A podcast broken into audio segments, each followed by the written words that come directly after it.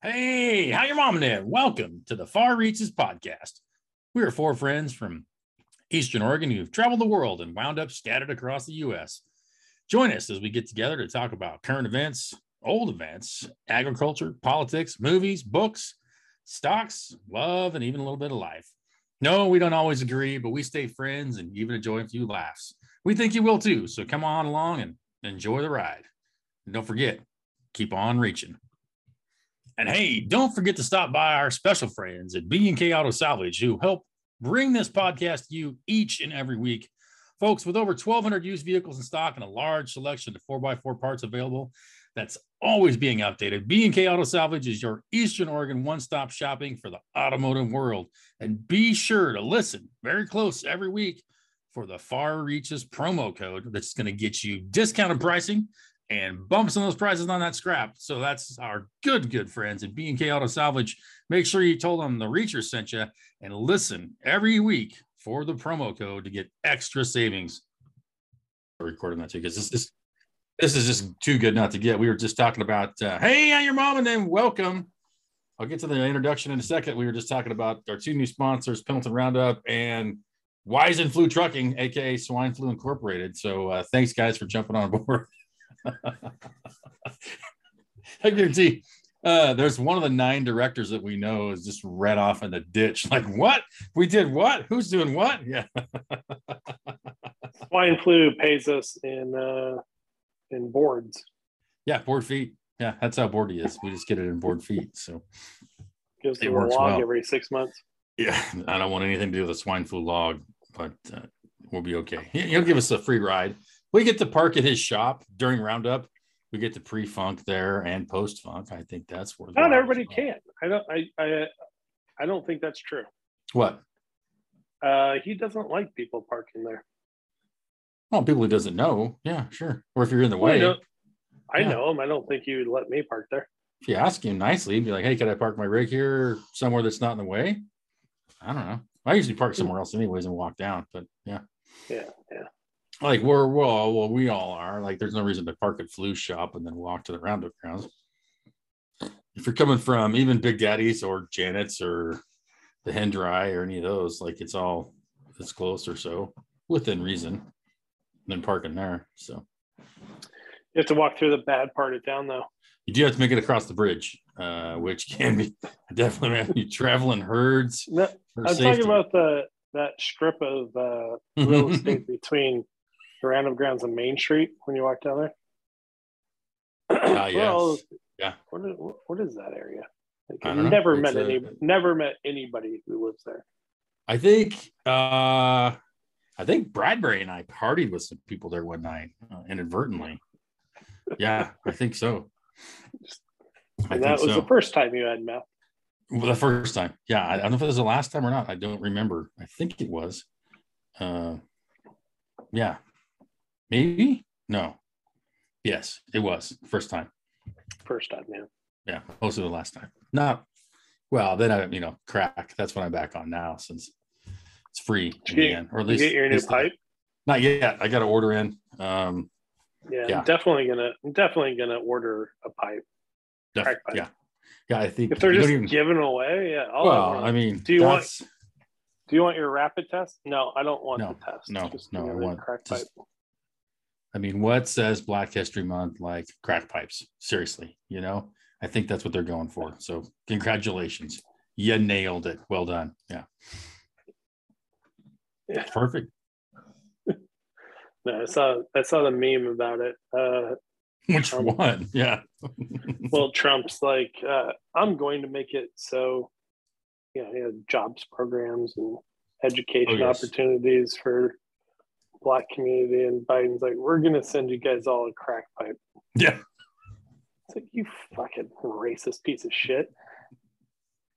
Uh, dude, more and more, I think I think it's a I think it's Democrats for years have been accusing Republicans of racism. I think it's them. I think it's Democrats Absolutely. are fucking racist.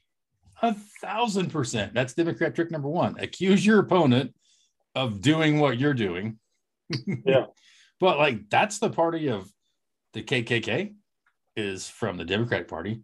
Like Senator Byrd, who was like Biden talked about nicely all the time was the freaking grand wizard in the KKK, dude. Like, you know, like I have to go clear back to remind people that like Lincoln was a Republican. Um, yeah, it, it Yeah, makes I your love all this. dude. I'm sure we'll probably talk about it. But yeah, I love all this stuff about uh, the Rogan Oh, yeah. contr controversy. I've seen some pretty, some fairly prominent uh, uh, black folks. You know, like, I, you know, I'm sick of white people telling us how we should feel about something. Exactly. That's the other thing. And when a, when a black person doesn't listen to a Democrat, then they're suddenly they're either being led or you know they're betraying uh, themselves. You know, well, like Biden said, if you don't vote for me, well, then you ain't black. Like, literally said it out loud. They, have him on tape saying what Rogan did in the Senate. and just and just the i think the very fact that uh i think democrats they if you look at their polling i don't know if it's strictly a democrat thing or republican or it's probably a, it's a nonpartisan thing but the polling itself is a little fucking ridiculous where they're like they break it down by polling based on you're a man you're a woman you have a college degree you don't have a college degree you're white with a college degree, or you're black, or you're another race. Yeah. And it's just like universal, like, well, black people are polling at 70%. Like, I think uh, to summarize them like that is fairly. Oh yeah, yeah. It's just a big voting block. It's a pot. I don't want to. I don't want to say offensive because I'm not offended by it, but I'm. Well, it's by the outla- it's out- practice. Yeah. it's, out, it's outlandish. Um, and they are so much considered a solid voting block for Democrats that, and then when anybody disagrees decides to be like, you know what, I, I don't like the policies, um, they are universally reprimanded for it. chastised, reprimanded, shamed, uh, you know, basically canceled as much as possible. Yeah. Yeah, it's it's mind blowing. Uh, and, and like, okay, can you point to anywhere where any of these democratic policies have been a benefit? You know, I know, right? Yeah. Like, where has this worked? Where Yeah. ha- show me a like fucking example of anything that's been good. Yeah. Like, there's got to be somewhere somewhere that's been lifted out you know there's there's you know no it's always like no it just needed a little more money or so and so was voting against it but you know it's just we just need more power and more money for you stupid people and you're like yeah, if you would stop getting in our way and let us do what we just want let to us do, help it'll you work. Yeah. I promise. I promise it'll work this time. that wouldn't that be all it would take like just show me somewhere where this is kicking ass and you'd be like "Mm, maybe you don't have such a bad idea here huh interesting but you look at historically democratically ran cities for one and like uh yeah you can't fucking pay me to go there seriously. I think more more attention needs to be placed on. I mean, of course, you want to go to Democratic run cities. They're those are the cultural centers of the world. Like, um, New York City is far more interesting than uh, Houston, Texas. they both right. have their points yeah but like I might, I might, I would maybe prefer at this point to live in Houston for other certain reasons reasons, but taxes primarily. so it's not it's not necessarily the New York is a who controls it. It's the size and the diversity of the city. That's for sure. Yeah. yeah. I Hmm. take you take a vacation to New York City and explore. You don't go to Houston to Yeah. explore. But exactly. Exactly. Yeah. You go to New York for two or three days, try not to get mugged, and you come home and you're like, that was fun, but I'm going to go somewhere else. Yeah. So these cities are are fantastic, and um, But you look at the infrastructure and the people, like look at New Orleans, look at Detroit, look like San Francisco is one of my favorite cities in the world, but I don't feel like, you know, putting on my hip waders so I can dodge the needles and the people shitting on the sidewalk. Portland's a None cool of- town as well, uh, but no thanks. none of the none of these cities were created and rose to prominence under a, uh, I guess, a liberal agenda. No. They're all the, they're all the result of capitalism, hmm and and um, and the And less regu- the rest less regulation you have on them, the better they become. Um, and and and then they they reach a certain tipping point, Mhm. and and then it's you start going downhill. You think it's because like people have this weird deal about like they almost feel like when they have it too well, they get too rich, they feel too good, they feel guilty about being that way, or they get bored because they have spare time and money. So they look for a cause to feel guilty about. Like what makes that tipping point? Some people do, anyways. I don't know, obviously not everyone, but there gets to that point where like, you know, I don't know what what clicks in their mind, or they just feel like it's the right thing to do, or they get talked into it because they got spare money. I, but it never seems to do any good. Is my point. Like California has some of the highest taxes in the nation. It's not having the effect I think it should. You know. Yeah, and California just tried to pass. Just, I think they just voted on it. They were trying to do their own, like a single payer healthcare program. Mhm. Um, and they are super majority level Democrat. It didn't even pass there. Yeah. Like, I think about that. Yeah. Um, That's because they're spending their own money. That's not quite as fun. You know. Wait a minute. but but things trend a certain way. We are continuously trending, which is fine. I think you should because you, as a society, you kind of grow. Like, it, and I think we've talked about this before, but like there was a point in time. You know, I was just at the bar um, before this, um, having a couple of beers after work, and I was sitting next to this this woman that was uh, about sixty years old, um, a lesbian, married to a woman and she lived she moved to new york for the first time in 1990 Mhm. she was talking about how she she was like gay bashed and so i was asking her about that because it was a different world back then right They bashed in Uh, in New York in the nineties. yeah Yeah. yeah and um that's just I'm, I'm sure it still happens but it's rare. It was pretty common back then i think. And she was like yeah even in i was curious to know back then even in like the super liberal enclaves of new york city like it homosexuality wasn't uh, accepted back then i don't even think as recently as the 90s and um so I think in certain respects, pro- progressive policies and progressive ideas are good. The entire idea of a conservative is to, well, slow down a little bit, guys. Not necessarily. it's mostly like treat everybody the same. That's how I was. I think of conservatives. That's how I was in my mind raised. Is everybody's the same. Like, look at this. Now this bastard finally comes and joins us. Yeah.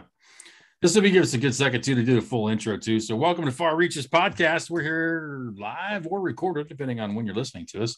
Brought to you by our super good friends at B and K Auto Salvage. Joel, where's B and K Auto Salvage located at? Uh, which one? Both of them. Well, there's one in Baker City. Uh huh. I think the, other, one, is, in uh, in La Grande. Is it in La Grande? Correct. Correct, good sir.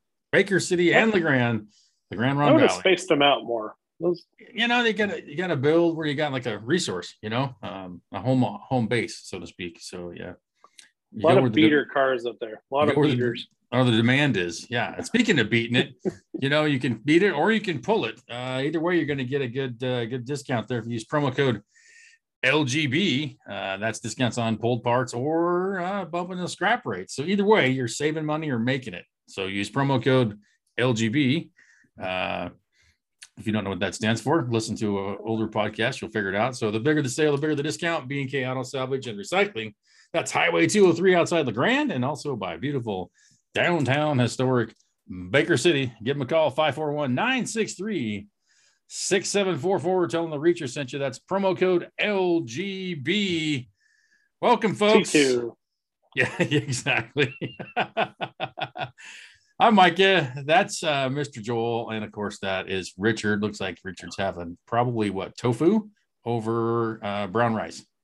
T-bone. T-bone, very close. T-bone, tofu. They stand or Look T. at the look at the forearms on that guy. Yeah, he must work out.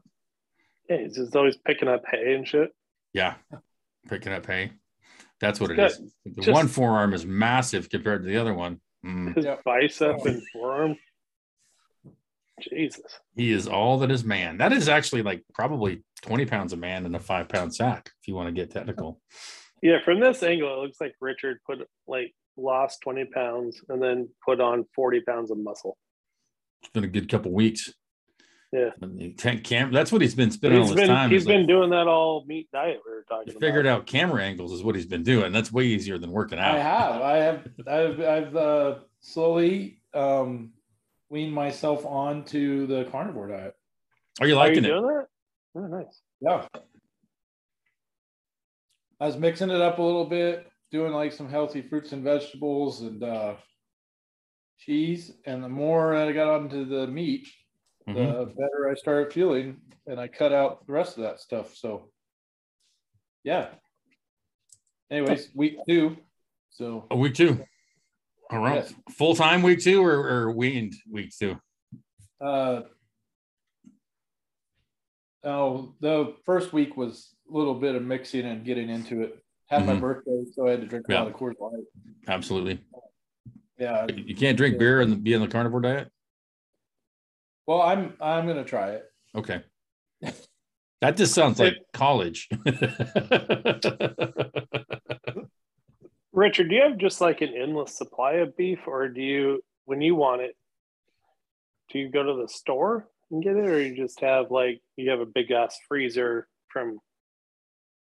Yeah, I got a whole I have a whole freezer full. Yeah, And then technically, Hmm. I guess I do have an endless supply for one person. I probably cannot. I won't be able to not eat the all the carnivore diet if I choose not to. You know, yeah, other than paying a butcher, I can probably keep going. I like it. Huh. Joel, you need to get a cooler or something you could you could strap somewhere to the house. Uh, Yeah. I did did I'm gonna mix it up. I did pull out some trout. So Oh, there you go. where do you get that at? In a van down by the river. Funny you should say that. Yes, the guy Get it- comes by get my it. office in a van and sells me trout. Gotta be perfect. Yeah. That's awesome. From the trout pond. You get it from the trout pond. Yeah, sure. I think these trout are from somewhere around Rogue River. Not sure. No, I Good don't, I don't, I don't, I don't, I don't appreciate. Jess makes a fish a lot. I mean, it just pisses me off every single time. Why it pisses you off? Yeah. That's a little strong, don't you think? Well, I just, I just hate the smell of it. You know, oh, hate the smell of fish being cooked. oh. I don't I like salmon and halibut, I guess. That's that's probably the extent of my fishery, if you will. Tilapia with a lot of butter. tilapia? I would rather eat uh, a box of dirt i think tilapia because that's usually what it tastes like. To me yeah i skip tilapia. Love salmon. Love halibut. Snapper is pretty good. Um, obviously the shrimps. Can you eat shrimp on the carnivore diet? Yeah, okay. Tuna. there's there's Tuna something like what's that? Tuna steaks are good. Tuna two ahi tuna is probably one of my yeah definitely one of my favorites super easy to cook very tasty yeah like literally what like four minutes to cook tuna Yeah, if that so pretty good seared on her. Scallops. Mm-hmm. I really like scallops. Scallops. Are, oh yeah, Joel. Some scallops would have gone great with that steak you cooked tonight. That would be. Scallop, like the fish animal, Mu- the muscle. sea, sea animal, like the little Mollusk. circles. It's a circle. Yeah. Uh, Uh, yeah, I don't, I don't like those. Those Yeah. are you don't like me a- scallops? no, they like give me a weird, like a strange headache. Interesting. Maybe you have a fish allergy or something, or seafood allergy. I I don't don't know. know. I don't, like Do you like? Do you like like ahi tuna steaks? Those are tasty. I've never had that. I, Oh. I like I like sushi tuna. I like I like I like sushi. I like Yeah. raw fish. I just don't like Yeah. the smell of cooked fish. hmm I cook in the air fryer. I think that helps a little bit for one. But then, but like a tuna steak, you don't. It doesn't smell fishy to me. And you like sear it for like a minute and a half, two minutes on each side, and then it's done. It's really, really good. Tuna steaks. But yeah, I'm getting pretty good at cooking steaks now. I think I'm two in. Yeah, that I got this figured out. The one, the one you cooked tonight looked good. Oh man, it was it was, it was really good. Yeah. Awesome. Where'd you get? It? I think beef I from? I got it from uh, that Colorado Oh, from Jeff. beef. Yeah. Cool. Yep. Finally Very arrived. Uh, you know what? My one of my favorite parts of that was the box that came in, Mhm. um, packaged up. It comes with like a, and you get it from like other companies too, but like HelloFresh sends it. They don't have this technology. That was fa- fascinating, but it's like a, what do you call it? Insulated, the Mm-hmm. insulation, and it's made out of corn. Oh, yeah. thing. You just put it in the sink, get It it just wet, and it Dissolves. just dissolves. Yeah. It was incredible, and it's so satisfying to do it too. It's better than popping bubbles, really. Yeah. Like I wish that could be my full time job is dissolving, dissolving uh, corn foam. it's so fun. Next, come in and you just put it in the sink. Yeah, because you But wouldn't I- have an industrial setup. You'd still have the same kitchen. That's just your job. I mean, I've never seen this before. Have you seen this? You know Yeah. about this? Absolutely. I feel like I, maybe I'm just late to the party, but I was like, everybody should know about this. This is incredible, like because it's so environmentally friendly. I feel like, and, and just, Good use of the you- corn residue and I, yeah, w- it's- I was, I was always feel bad. I was. feel I don't bad know I how get many moles had package. to die. I always feel bad when I get a package though, and you go to throw it away, and you, it's like all this space, the volume Yeah. of the garbage can that you're taking up, and this thing is just like, no, just get it wet and it'll go away. That's what she said. Yeah, thank you. I was waiting for that, by the way. Yeah. No, no, Mike, that's wrong. If you get it, if you get it wet, they'll never go away. They'll eventually go away. Yeah. Yeah. Come, coming back, man. What's the difference between a brick and a? Oh, never mind. Yeah. I told a But- joke at uh, I told a joke at NCBA that I had to tell everybody wanted to hear it again, and it's about the dude that stops by the store on the way home. He's walking back and he's got this. It's a bottle of wine, you know, and he's walking down the street, and this this old drunk dude rolls up and he's like, "Hey, hey, hey, what do you got in that bag?" The guy's like, "Ah, I got a bottle of wine for my wife." ah, good trade. Yeah, and so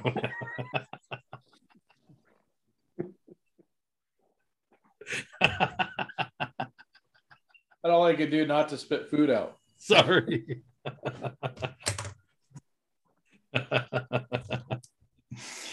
so next time you go buy a bottle of wine, never remember that. Sorry to interrupt, Joel. So you're talking about your steak. Yeah, it turned out really good. Look Um, good. I gotta ask you a question though. I'm gonna I'm gonna I'm gonna talk about your technique. How long did you let it sit out uh, before you put it in the in the pan? So yeah, I didn't plan that very well. Um, because after work, I went to get a couple beers, which is fun. Like, um, Mhm. there was this girl at the bar that across the bar. She was like, "You're my neighbor." Yeah, Oh, cool. But she's on the first floor, so she sees me walk in all the time.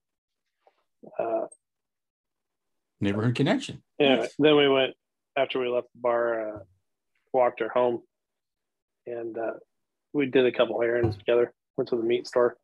Nice. Um, what was your question? How long did you let your steak sit out before you put it in the pan? Oh yeah, so I didn't get home in time, so I only let it sit out for probably twenty minutes. Yeah. Let the oven heat up. I patted it dry. I don't get why you have to do that, but I did it. Uh,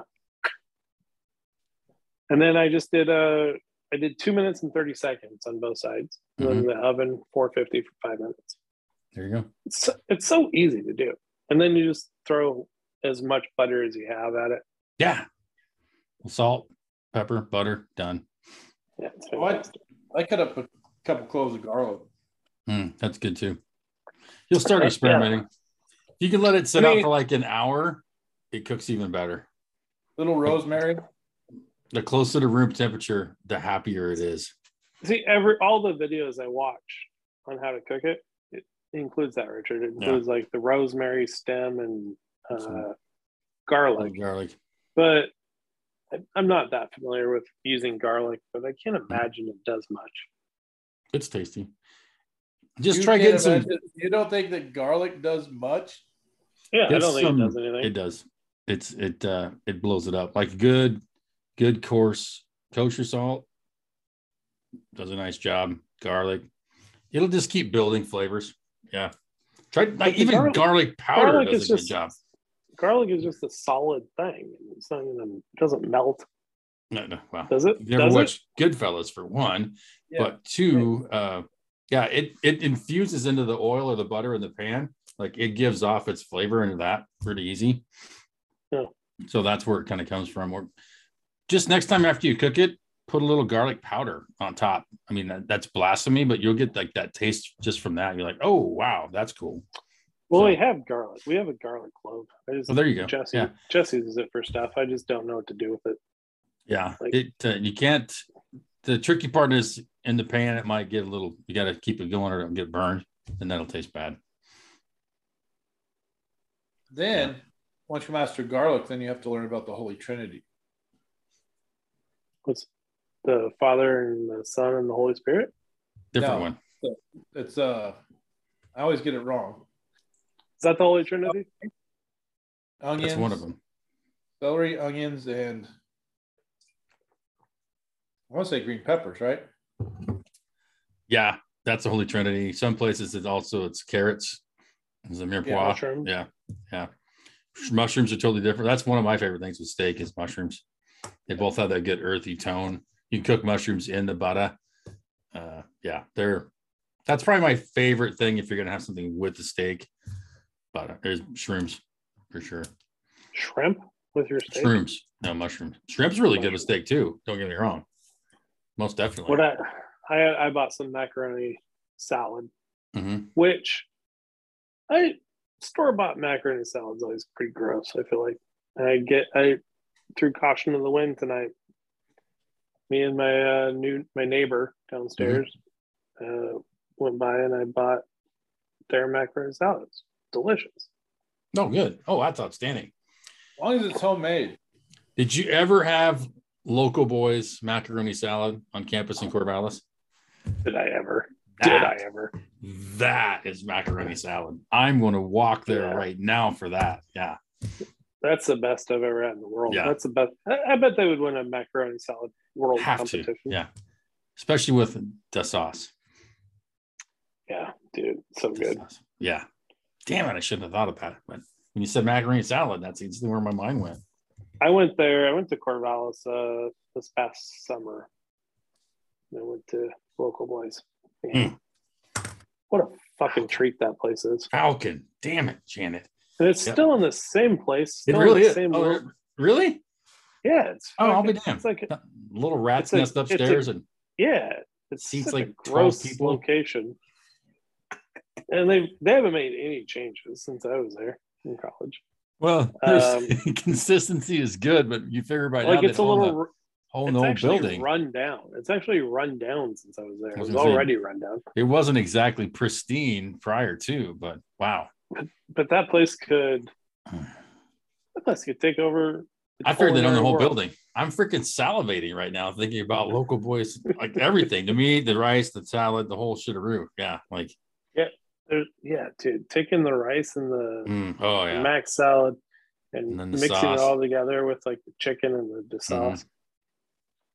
What Yeah, a Richard, Richard's like, I don't know what you a-holes are talking about, but um, It makes me think of a pub and sub in Reno. mm, quite similar. Yeah. Has not changed. Yeah. what's Which the place in Reno? pub and sub. Pub and sub. I bet Local Boys is better than a place called Pub and Sub in Reno. They're two different genres. You know, that's like comparing.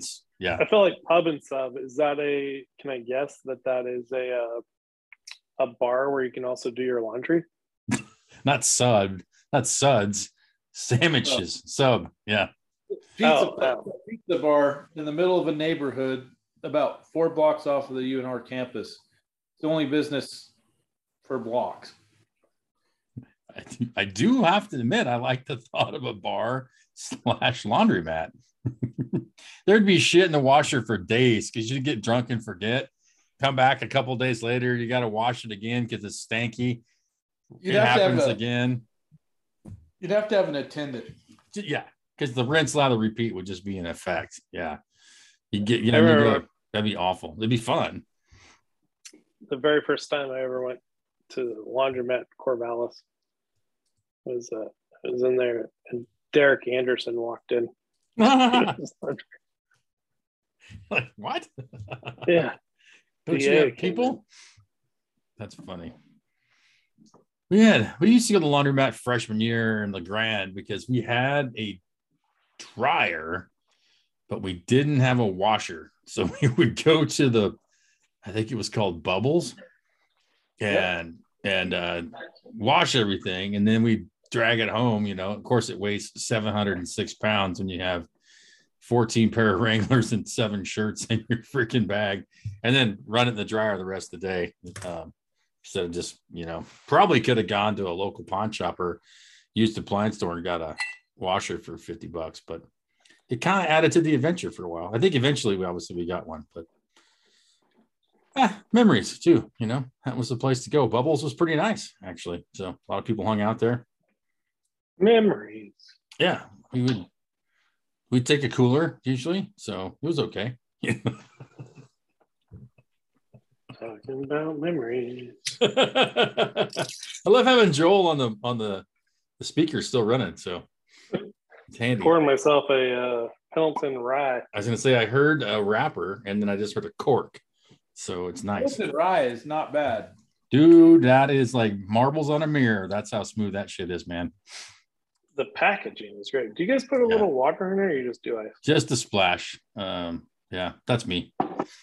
Just a splash. Usually, like, um, but I make sparkling water, you know, with the SodaStream thing, and that that adds a little effervescence to the uh, 1910, but it doesn't need any help. And if I have a lime standing by, I like a little lime in my whiskey. You know, I don't have a no, no scurvy. So God. yeah, Oh, yeah. There's a great Yeah, little liquor went- store here north of town that that'll bring 1910 in for me. Um, I actually have a bottle of Director's Reserve sitting there waiting for me to go pick up right now. Actually. I went to uh, That's Well, off starting to bowl- fun. Went bowling the other night. Oh, you did? Yes. Yeah, my Yeah. eye is Oh yeah, you got it. detached retina. Yeah. I got it. It was I don't know if Richard sent it or if Richard saw it. Uh, I saw your what I Instagram. you might have. Did you leave it on there? no, I deleted it. Kind of embarrassing when you're sober. That's why I got my I got my laughs. that was good. Yeah. Uh, yeah. what so I Joel was doing his Bert Kreischer impersonation yeah, what I did for the people at home, I went to the bowling alley. Uh, for your birthday. Happy birthday, by the way, Joel.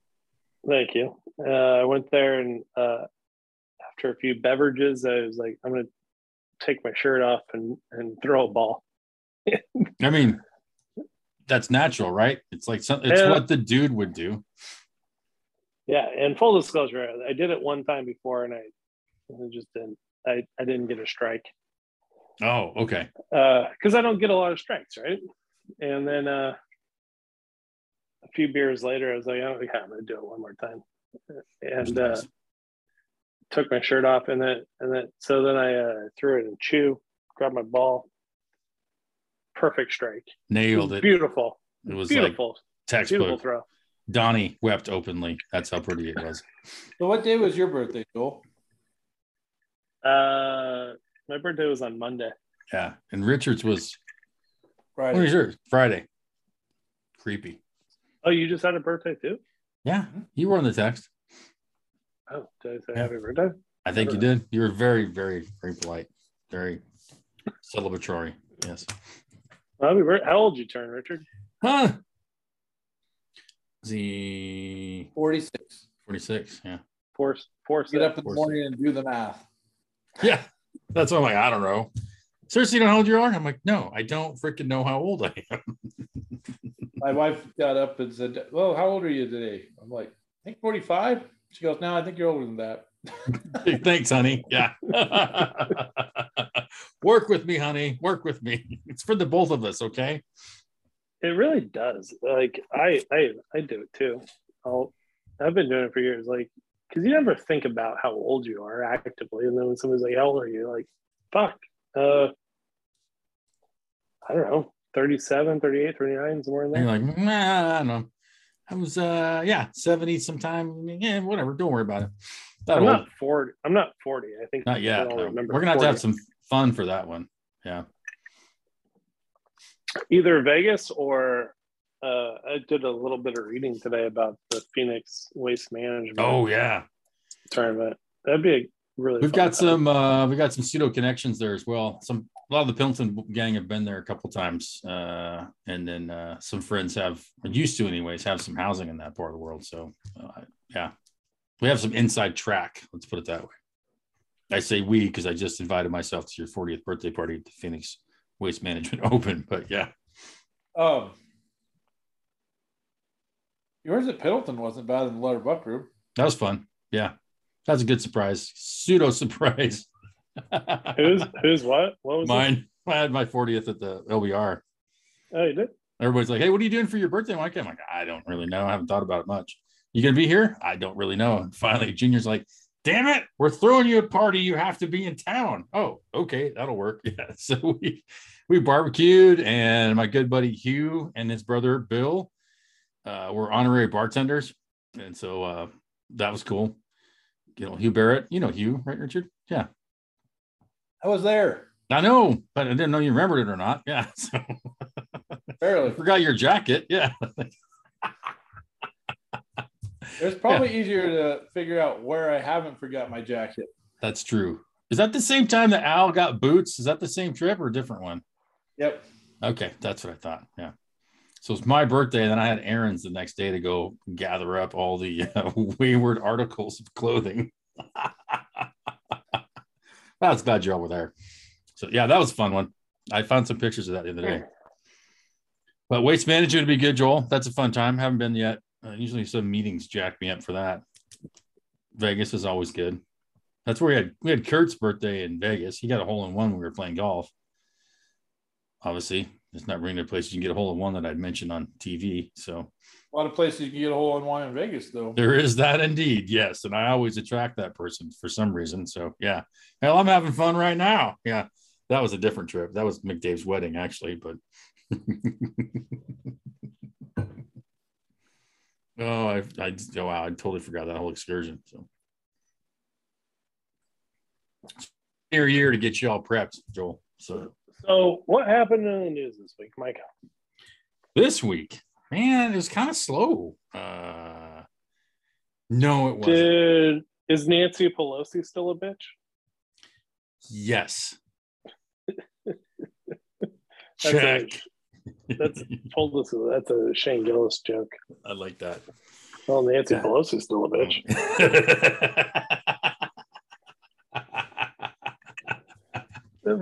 Oh, dude. If, if anybody's listening and they haven't seen it yet, Shane Gillis's special YouTube. oh yeah, it's glorious. Incredible. He he has the full support of Joe Rogan, who is about as uncontroversial as you can get. Yes, hundred percent that too. Yeah, so that's funny. Um, God, where do we begin, dude? With like a current, I guess, reach around slash current events because there's about eight thousand things that are just unfurling and disintegrating and coming apart at the seams. And um, yeah, I I don't think, think we need. I don't think we need a full reach around. It's let's just jump into it. Uh, yeah, that's fun. what we've kind of been doing anyways. Yeah. So it's uh yeah, so we got we got the Canadian truck drivers and the cowboys up there raising hell. We've got crack pipes. We've got Stacey Abrams not wearing a mask. We got reverse new science erupting in front of our eyes about masks and mandates and all that sort of fun stuff. We've got dual Roganisms. Um, what else? Let's talk about the um, Canada thing. Ah. Um, No Kind dude of a- kind of a way of thinking about what what's the, I don't know. I'll just say it. Um, when it's traditionally a tactic of the left, like What's the that? Antifa and the people, to shut down the roads. They go out on the FDR or the West Side Highway or whatever fucking road, and they shut it down, and like you can't they go on highways and like you can't drive and they create a traffic jam and and then everybody gets mad like people hate you because you're interfering with our day-to-day life. Um, on the other hand then they're doing the essentially the same thing in ottawa. Uh, they're just Similar, shutting everything down. And so to their point they, they bring up a good point. Like it it pisses me off when Antifa or whatever shuts down a road and it impedes traffic and the free flow of people. Um, and Ottawa is doing the same thing, but for some reason I support it, and I I can't reconcile that fully. Is that hurting you? I, I think it, it, it's hypocrite. I'm a hypocrite for it. to a degree. Yeah. Not, I think it's different. Obviously, I probably feel the same way that you do. I think a part of it is, um, it's the downtown section, so it's not like they're closing the freeway um, with people. It's trucks. It's like a parade. Um, I think the But other part is, like you're also you're Here's the other part, though. There, you're, I you're am, and here to I'm gonna, I'm gonna tell you without- why I am. Here's why I'm justifying it though. They said what they were gonna do for weeks. Um, and this convoy came from all over the country, and they're like, We're coming here to talk to you, Prime Minister, because this is bullshit. We don't like what's going on. And he leaves, he calls them extreme fringe racist, basically, and goes somewhere else. And so then, like, well, fine, we're gonna sit here till you come back and you change this shit. So that's why I'm like, I think it's different because it wasn't like they just showed up on the FDR at nine o'clock at night for no apparent reason with a little sign. Like they were, had a list of demands. It was weeks in the coming, and the leader slandered him and then ran out of town. So I don't blame him in that regard. That's how I see it as is partially different. The other part is like I happen to believe in what they're talking about. So holy shit balls, here comes Rawls. Um, so I believe in what they're doing. Also, that probably helps. Yeah, but I'm I sure. mean, the other side believes in what the other people are doing. Of course they do, but I Um, don't. So look at the head on that one, man. you're talking about truckers. Here he comes. but What? you're you're still being a hypocrite. Well, not necessarily being a hypocrite. I think it's two different things. What- It's a different and thing. they're not assaulting anybody either that tries to cross the line or whatever either. I think that's where the difference is also. It makes me think that the true answer is that a more fundamental level than how these things surface. Like, so shutting down the street is a symptom Mhm. of something bigger underneath it. And I hate it when they shut down the street for Antifa or BLM or some shit. Mhm. Uh, but I'm like, okay, well, you- you're really going to affect some change. Maybe this is the only way you can do it if you're the truckers. Mhm. Um, the difference, I think, the fundamental difference, if you were to boil it down, and you could probably boil it down even further, but you could boil it down to the level of the truckers are fighting against the government. They're they're telling the government stop stop controlling me. Mhm. I don't want your so you put in these restrictions or these policies, be like, we're trying to help you. And Yeah. it reminds me of reminds me of the scene in Dumb and Dumber, you know, when they're in the truck stop and and, and Lloyd's trying to give the that guy mouth to mouth and he's Oh. resisting. Yeah, It's yeah, like- exactly. He's like, just hold on, I'm trying to save your life. I'm trying. Yeah, Uh, this is good for you. You just of- don't know it. yeah, you don't know it and you're fighting. I'm like, I don't want your help. And this is what the truckers are saying that we don't want your input. hmm Go fuck yourself. Yes. And whereas, like, I think when the left wing has their s- similar tactics with protests. Uh, they're asking for more more government involvement and stuff. And not totally, because they're asking for like get the police out of our life. And to a certain extent, I I agree with them. Like we shouldn't have the police doing all the shit that they're doing, in my opinion. But uh, I, I don't know, man. It's hard. We're I guess that's one point too. It's I'm like, hip- do you ever know what the fuck Antifa's wanting besides just to burn shit down and cause riots? I- don't know. I never seen like a here's our list of what we're looking for. Here's what we want. well, the big thing is they want to defund the police. That's not a good thing at all. Hey, and that's not In that's not where it all opinion, started, is it?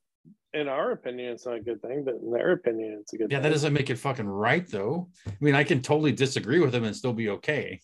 I think that's illogical. Hmm.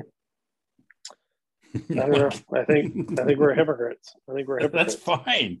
No, I'm all fucking okay with that too. Like, is there nothing wrong with that? Like, I like this cause, therefore I support it. I don't No, like it's not- that cause, not. therefore I don't. No, it's not. It's not good to be a hypocrite. I don't think. I don't think you it's need to- hypocritical either. I'm just like, that's my opinion. I think I support you- what they're talking about.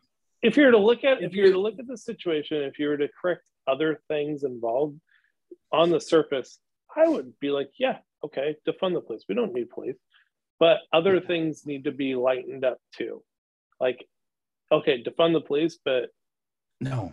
the the the so that's a different my- topic that my- we're going to disagree on. But No, my point is that um, I'll take care of myself and don't make laws that prevent me from taking care of myself.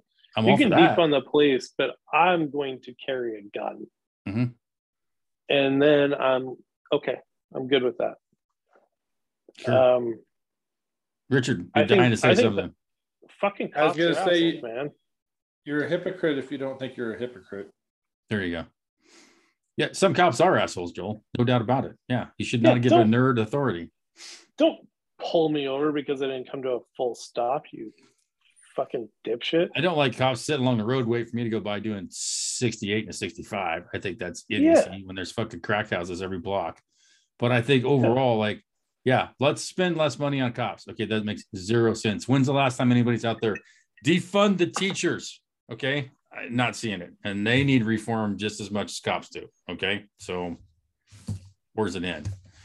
Yeah, I'm I I used to say it as a joke about like should taxpayers fund schools? I don't I don't Absolutely think not. so anymore. No, not at don't all, dude. I don't Hey, don't at think so anymore. locally. Yeah, Yeah. locally. Mr. Bigsby, the hell are you doing down there being all silent and violent? What's going on, brother? I heard there was a meeting and I thought I'd join. Well, by God, welcome. Now we have a quorum. Yeah. Yeah. Joel and I are having way too much fun by ourselves, and Richard came on at eight for a while, and then you showed up. So, howdy, welcome. Yeah, what's going on? you waited on somebody to calve. She did Oh. about three months ago, didn't she? Yeah, no, uh, Oh, oh, No, duck. the, uh, yeah, the uh, I've got some heifers that are up close and just kind of anytime I'm waiting on them. But um, Explain that term, will you, Raleigh? It's not like they're right next door. I mean, they might be, but uh, What term heifer? no, up close or heifer, both would be Both. clarified. Would be nice. they're just could calve at any point in time, and they're all really tight bag and springy, and just a matter of when they decide to show up now. So, but Thought you had one already. You did. two had two so far, yeah. So That was the word around the campfire. yeah, no, they're it. uh So far, so good. Haven't had to do anything. Just let them do their deal. So I hope hopefully that continues and uh don't have to get too involved. We're up fairly. Oh, it's 35 right now, but we were up to 52 today, which was pretty warm, and so snow's coming off, but it uh, still got enough to where it'll make a pain in the butt for anything to calve outside. So I've Yeah. How many how many calves do you think you're gonna have? oh between 280 and 300, I think. I don't know. And then Mm. so then you'll do that and then you'll will you take all of them? wait? Do you wait six months and then sell them, or what do you? Yeah, Give me generally. the uh, highlights. Run us through the process, if you will, good sir. Uh, well, we Circle of life. typically calve out our cows starting the beginning of March through April. Um, calve the heifers early like this, so they have a little, little more chance to catch up to rebreed. Um, they'll go to grass in April, late April and May. the and calves will. The, the pairs, yeah, be Everybody. turned out, be turned out, and then uh, right around the first of June, we'll put bulls in to uh, rebreed for next year. So they'll calve about the first March, and then uh, right in front of right in front of their kids. yeah, Yeah. Yeah, that helps the weaning process. Yeah. yeah, Fucking kinky little sluts. yeah. and then Multiple uh, times with numerous partners, I might add. yeah, no monogamy. No here. con, not a condom in sight. Thank God. No, and then uh, they'll be turned out through the in the summer and bring them in in the fall and just kind of see how the fall and late summer go as to when I set up shipping dates. So That doesn't really answer my question. So you get these new calves by the next three weeks. You'll probably have 280. Oh, I New would say the calves, next and three then- weeks, but by the end of March, first of Oh, April. it'll it'll take that long. Yeah, well, the So you got the cow herd- heifers first, and then yeah, the cows take what, 45 days somewhere there else? I leave the bulls in for sixty days, Okay, but um, yeah. typically forty-five days. I've got ninety percent of them.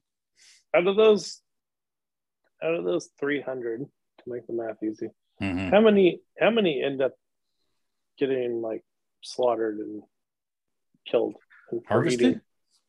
Harvested. Um, it kind of depends. I mean, depends on how they get bought, but a lot of times we'll keep back ten percent for replacement heifers, depending on the year and what the market looks like. okay, so you keep like uh, about 30 of them, Yeah, and then you then you get a bull. But you can't have the same bull because that's its daughter. So you have to get a different bull. Typically yes. You you trade out Do you switch out your bull every year? Oh no, I'll buy three or four bulls every year, and and then uh, every What do you do with the old one? send them to slaughter. Mm. Oh. Yeah, You figure meet- on average, you're going to get 50% bulls and 50% steers and, and cows out of your calf crop. Kind of average. Ideally, Does ideally, a bull just become ground beef? Typically. You don't want to. Mhm. You don't want to eat a steak of, of a bull, right? Oh, I don't know. Oh, actually, you probably did. Yeah. Eat whatever you want, but Mhm. Well, you can, but it's not going to be very good, right? most of them just go into the butcher beef market and Mhm. go to burger. So That's why you make them a steer. mhm. Well, numerous reasons, but yeah. The kid, you keep don't people keep their bulls for years, don't they? I don't know. I don't think it's probably that great of a practice to keep them keep 'em much over five, but that's myself. You- They get to be a real pain in the ass, and especially if you're turned out in rough country, they're they tend to not get out and work quite as hard as. I mean, did do you want to breed as many women now as you did when you were 18? No, Do you ha- do no, you have don't. do you have the ability? Well, that's different. Yeah. That's different. How much time you giving me? Yeah. Yeah, well, I guess the a little rejuvenation into your breeding program helps. So, Richard, you might know. you might have input on what you think there. Yards don't usually make it over six or seven years. Yeah. So if, But if we like them, So- we might keep them around and give them light duty in a pasture somewhere. But Right. we go out on the desert, so four or five years they're usually uh shooting blanks and crippled up. but if you have a good bull, couldn't you couldn't you just trade them with No- other people No. No, I mean it's instead of buying a new bull? so part like- of a part of my practice. Some guys don't do it, but I semen test every year to make sure that they're still fertile, and that's why Richard was talking about shooting blanks. A lot of times, you get much over six years old, your your semen quality goes down, and you don't have near the fertility. So Oh. it's just good practice to try and cull when need be and replace them with younger different sets of genetics to keep different um, gene gene pools going through your cow herd. So, So, like in PR, PRCA and uh, PBR, how old are those bulls? I couldn't tell you. You know, I I I sus- that's a whole. Di- you know, I, I guess they they may breed some of those bulls, and they I, they certainly collect some of them for semen for the specialized AIing programs now. But they're not like they're out working all the time. Those have a pretty good life. They're they're kept in and grained every day and taken Yeah, care of like a show steer. So they Different uh, target a, sure. a yeah. whole yeah a whole different um type of a program and they're probably i would say most of them bulls are going to buck between the ages of three or four and eight to ten probably if they if their frame holds up to the abuse of bucking and then a lot of those guys if they're any good keep them around as some sort of a memoir i don't know Well, they keep them for uh, breeding, right? Like the good ones. yeah i'm sure they You- do keep the good ones and collect them as long as they have good fertility in their Like you can still find like Red Rock's lineage. potentially i don't know um it's possible that that's still around that's pretty that's going pretty far back but Yeah. I, I think there's probably a lot better bucking bulls these days than what there were in the 1980s That's a good point. yeah Just shattered Joel's opinion of bulls, but it's okay.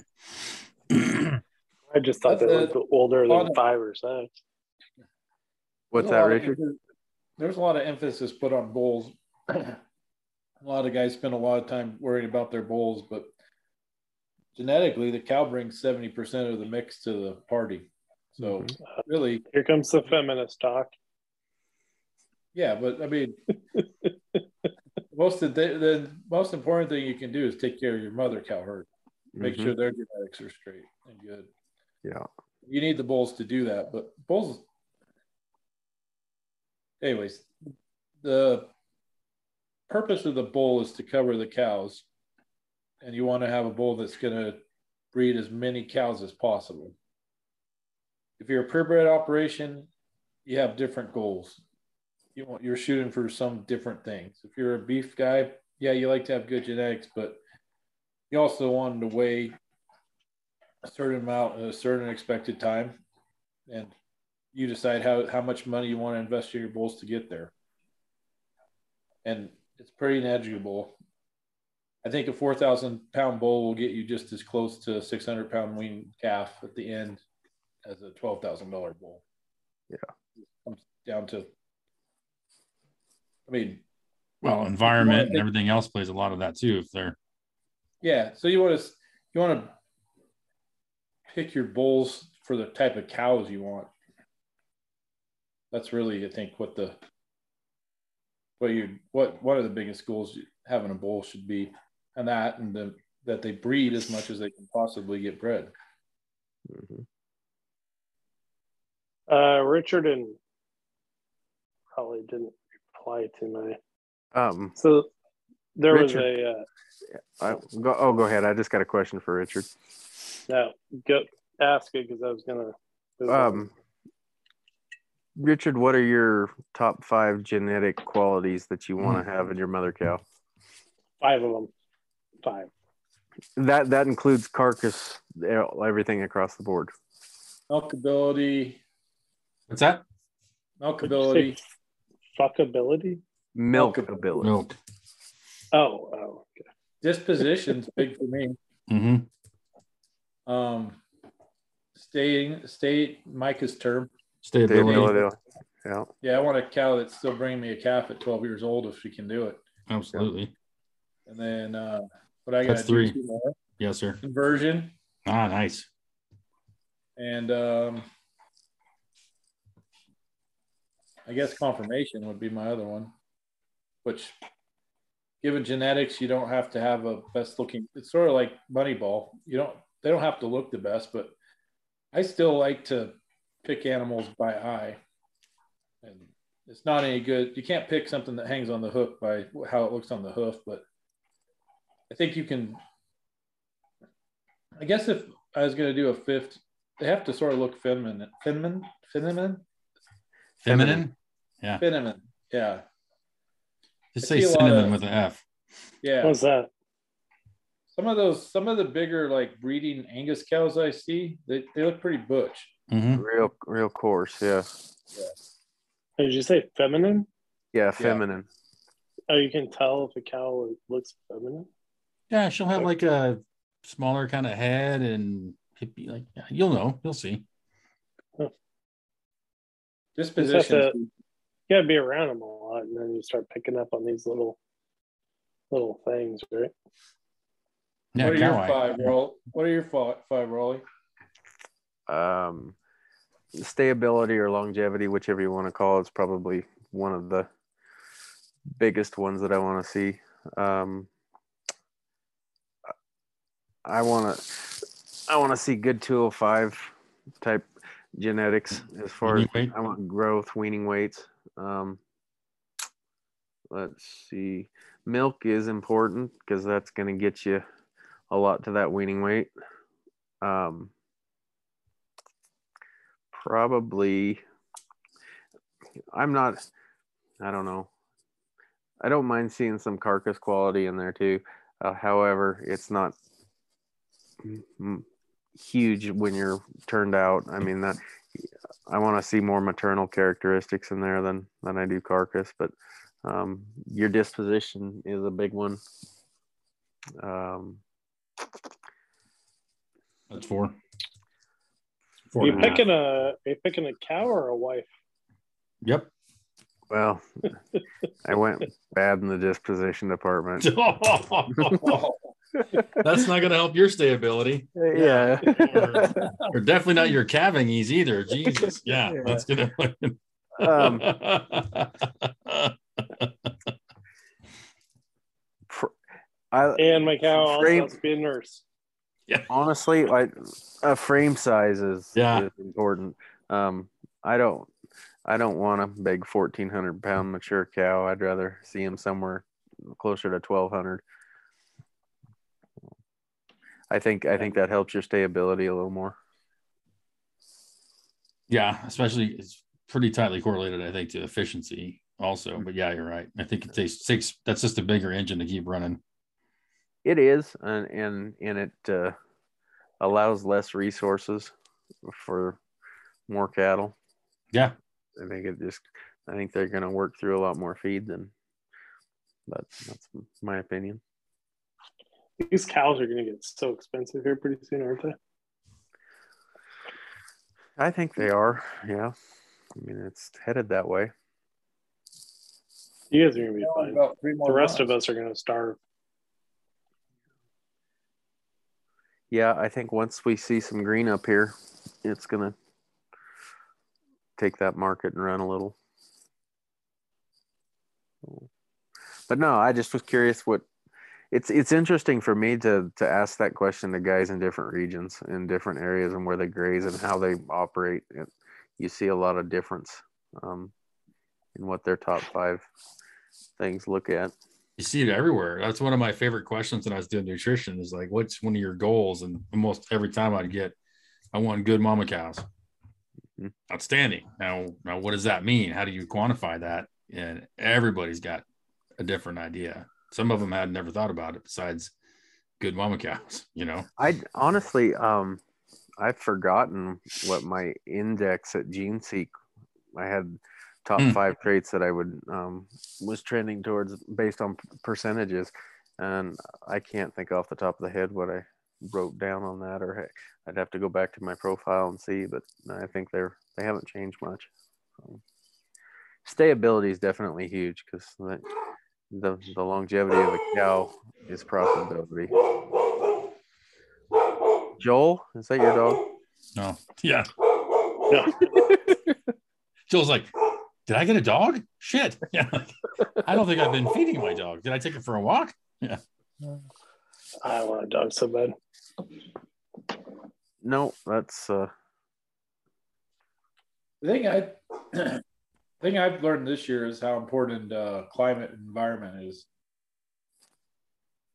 My same bunch of cows brought me back smaller calves than they ever have, and that you know I knew they were out working, but with the smoke and the water and the heat Drought. and everything, I just my calves were probably hundred pounds under where Damn. they should have been. No, that was pretty. We didn't see the hundred pounds off up here, but thirty to sixty was common for everybody in this neck of the woods off of historic data. Crazy. Hmm. That's a huge. When you bank on that every year, Yeah, that's Yeah, nutrition. that's Such a big deal. margin. Yeah. and when when we go through these droughts and the effect it has on everything is amazing. It really is. Well, the guys in Lakeview see it even worse. Weight di- differences because they were just socked in smoke the entire time. Well, and I think you really see the um, the effect of how good of soil you're running on when it comes to these events, because it the the soil is the generator for your quality of grasses, and when you when you get into those areas where more marginal soil is is part of the program, I think it really shows up on these bad years even worse. You got excellent soil up there, though, right? Nothing. Yeah, we've got really good soil, great grass and good soil. Yeah. Where Richard is, I, I don't know if that's true. You guys are more like Alkaline. Utah.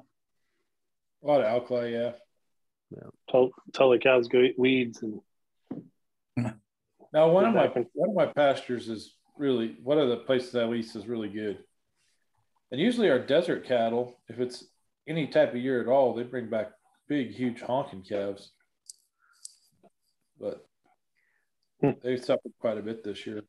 Yeah. They actually were the first bunch to go. So, anyways, Uh, Yeah. I sent this to everybody. I don't know if you, I don't, Rich, Micah laughed about it. I don't know if Richard and Raleigh saw it, but there was an article in the New York Times today or a few days ago about New Yorkers who, once the pandemic hit and they like went and did stuff, they're like, well, I want more space. So I bought an apartment. People moved out of the city and they bought houses. And then, so it's following up with those people to say how did how'd that turn out for you there was this new york couple richard raleigh did you guys even read this I don't know. I did. No, Yeah. I didn't know. uh, so this this couple bought a place in florida because they could go work remote um, and they said uh, there really wasn't much hesitation at that, that point. We're defeated, we're exhausted, we're anxious, said Miss Mohan, a curriculum developer for educational company. We really just wanted to own a house. And then they say, uh, so they ended up buying a farm, if you will. Oh, I saw this. Yeah. It says almost immediately the couple regretted their decision. the, the property felt eerily quiet and isolated. Maintaining five acres and two cows was more work than they anticipated. And I say, you see these people on Instagram with their farm life. That's what I said. Nobody tells you what actual hard work that is and how time consuming it. So they ended up, they're they converted it to an Airbnb because the five acres and the two cows was way That's more work much. than they anticipated. Looks way more fun on Instagram than it was in real life. So I sent that to Richard and Raleigh, and I was expecting like some reaction. And they Yeah, have to they're take time out from working to actually read it. That's the problem. Busy taking care of your hundred cows. yeah. I get a kick out of uh, the people that call me at the real estate office and they found this 20 or 40 acre place. And they're like, Can I raise some cows on there? And I'm like, No. Probably not. Some cows. She- They goes, Well, I, I was I'd like to move somewhere where we have five or six head of cattle. I said, Well, this is not the place. And they're like, But it's 40 acres. okay. Uh, if you want to buy hay for my buddy all year round, then okay, you probably could basically dry lot five cows on 40 acres, but it's Welcoming the Trembling Acres. Yes, that's. Get a kick out of it. They think that it's about the acreage. You're a shitty real estate agent. You're supposed to be selling them dreams, not reality. I told one guy one time that if uh, I wouldn't sell it to him, he was looking for a place outside of Beatty, and he was telling me about how uh, how uh, prepared he was. He was, he was a prepper. Oh, like- Jesus. He was gonna go isolated, and I said, "Look, buddy," and he I Oh. did pick it up on some stuff from him, and I was like, "Yeah, you have never ever probably been off the asphalt." Anyways, I said I wouldn't sell this place to you in a million years. They said you're going to get up there. The first thing that's probably going to happen to you is you get scalped. and he goes, "The Indians aren't that bad." I said, "No, if you know them, but I can tell from talking to you that you're going to get scalped." like the lady that's my receptionist was rolling on the floor laughing. Yeah, I almost just peed myself uh, just hearing that conversation. Like, they're not that bad. Uh, that's even funnier. Um, Up in La Grande, you could oh, that hurts. raise a cow on five acres easily. Couldn't you? Oh yeah, Not everywhere in the Grand, but maybe in the Yeah. valley. But valley. I feel. Okay, and you can raise them anywhere you want. It just depends on how much hay you want to haul in and water. So, like, The water's water's the key. yeah, like nothing's impossible uh, if you have enough Well, how money mu- and time. But How much? How much like uh, Joseph land do you need for one cow? Different everywhere. How many cows per acre can Joseph support without having to constantly throw hay Like- at these little fuckers? Joseph proper? Sure. Or yeah, like, yeah, the, I don't know. I, I don't want to get Like, into the city well, limits, but let's you know, say I mean zoning is I don't know, there's five acre parcels you could buy up here, I guess, that you could potentially put a cow on during the irrigated season and but where I turn out, I figure one pair per 14 acres for six months during a grazing season. one pair per 14 acres. Wow. And six months. for six months and then Right. i've i and then you're into supplementating supplement feeding after that whether it be aftermath grazing on irrigated ground and then feeding hay but And by a pair, you mean like the Cow calf. cow calf cow and its calf? One Yes. AUM, animal unit month. Yeah. Richard got so depressed or he's laughing so hard he just left, apparently. Oh, I'm Uh, still there. Oh, okay. That's creepy. Like he don't even doesn't even show you on the screen as like a phone. It's just like, no, I'm still here, like some gator with the eyes just above the water, you know? Yeah. There was a there was a reply to that article on Twitter that made me laugh. Uh, if you guys can remember back to that famous Paul Harvey commercial during the Super Bowl, probably oh, that one almost made me three- pee my pants about God three- made a farmer. like, yeah. remember the God made a farmer commercial? Yeah, Paul Harvey voice, really? Yo, Uh, this one said, and God said, I need someone to get up before dawn, fix their hair and makeup, put on a rugged designer Carhartt jacket, take a selfie in the morning sunrise with a cow, and IG that bitch before 8 a.m. And so God made an influencer. That's the part of that article that almost put me over the edge. God made an influencer. oh, man. What else is going on in the world? not a whole lot Hmm. um The Super Bowl this weekend. Yeah, they still have that they do. I thought maybe I missed it last week. That was playoffs. Uh, I'm more, I'm higher on football than I've ever been in my life. Maybe you're just, are, you, Uh, are you higher than you ever been in your entire life and it just happens to be with football? You know, like I look at basketball and I just get more and more disinterested in that reality show. It seems like a reality show. I like college And I thi- basketball. I think uh, I think baseball is trending that direction. You're either a home run hitter, you're going to strike out It's stupid. It's boring to watch. There's no manufactured runs. It's terrible. Football is the purest sport there is, at least in America. Um, What the? Are you talking go. about Colin Kaepernick or what? no, I wasn't talking about him at all. I ju- it that he's a good example though. He is when these guys try to get a little too big for their britches, uh, they'll fucking get rid of you. They don't care. We're trying to win a football game. That's the beauty of football. It's violent, It is the, hard. the presence of the business aspect to the foosball. There's Um, no room in this sport for a personality. Yeah, if you're To a degree, you are but a- yeah, if like you are a superstar, if you are usually that's reserved for like quarterbacks and receivers, but if you're like a a lineman and you're excellent at that, you, yeah, you can be a personality, but you know, the number I don't I don't know, but bat, whereas like basketball, you would look at like um the Warriors or something like the number three guy, the third biggest star on the Warriors is has his own image.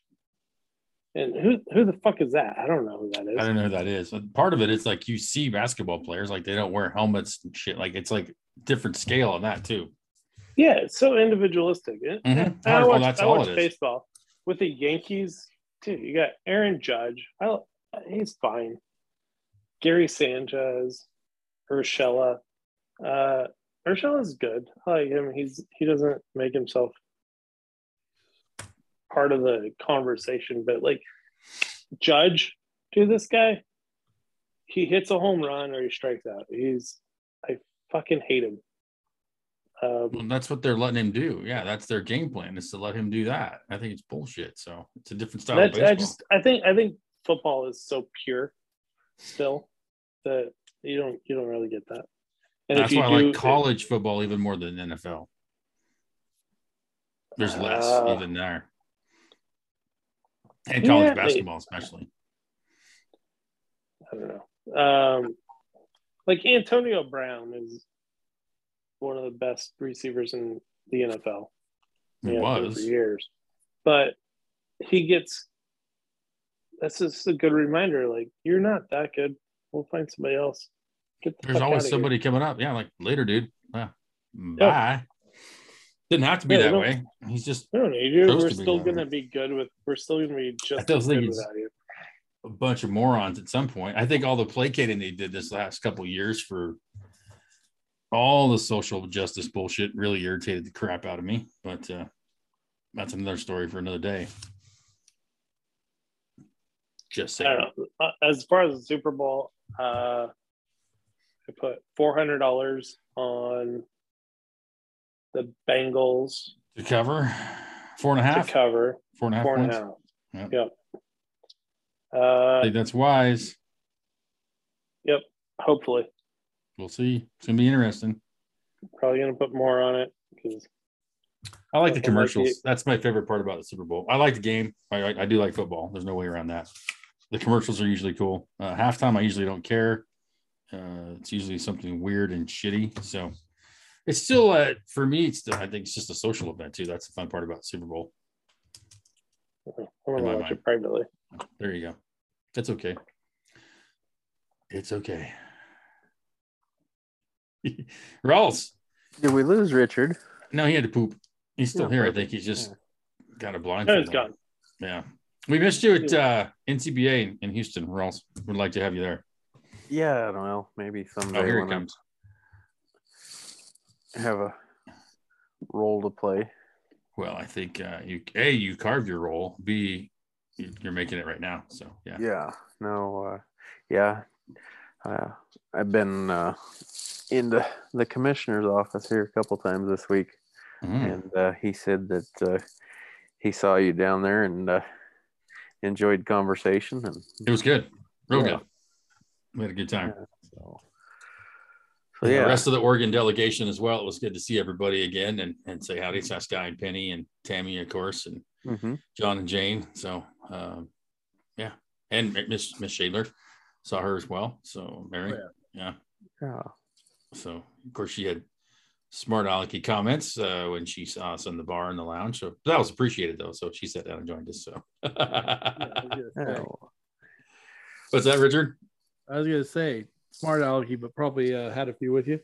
We yeah, Yeah. absolutely, and she was accurate too because we were there was me and my buddy and a few folks sitting around, and she just rolled and she's like, "Don't believe a word that guy says," and they're like, "How the hell do you know Micah?" And they're like, "Oh, that's obviously because that instantly told them that she knew me, and so we, we had to connect all the dots." And yeah, the guy the guy we were talking was like, "Holy shit, I never thought you guys would know each other," so it was pretty funny, but great to see her and hang out and spin a couple yarns, and did the same thing with Sky and Penny too. Uh, as well. So always, those two kids cracked me up. So um, that's great. So, well, you were missed, Rawls. You should have been there. So let's put that on your potential list and drag the herd along and yeah. take it all in. Yeah, someday maybe.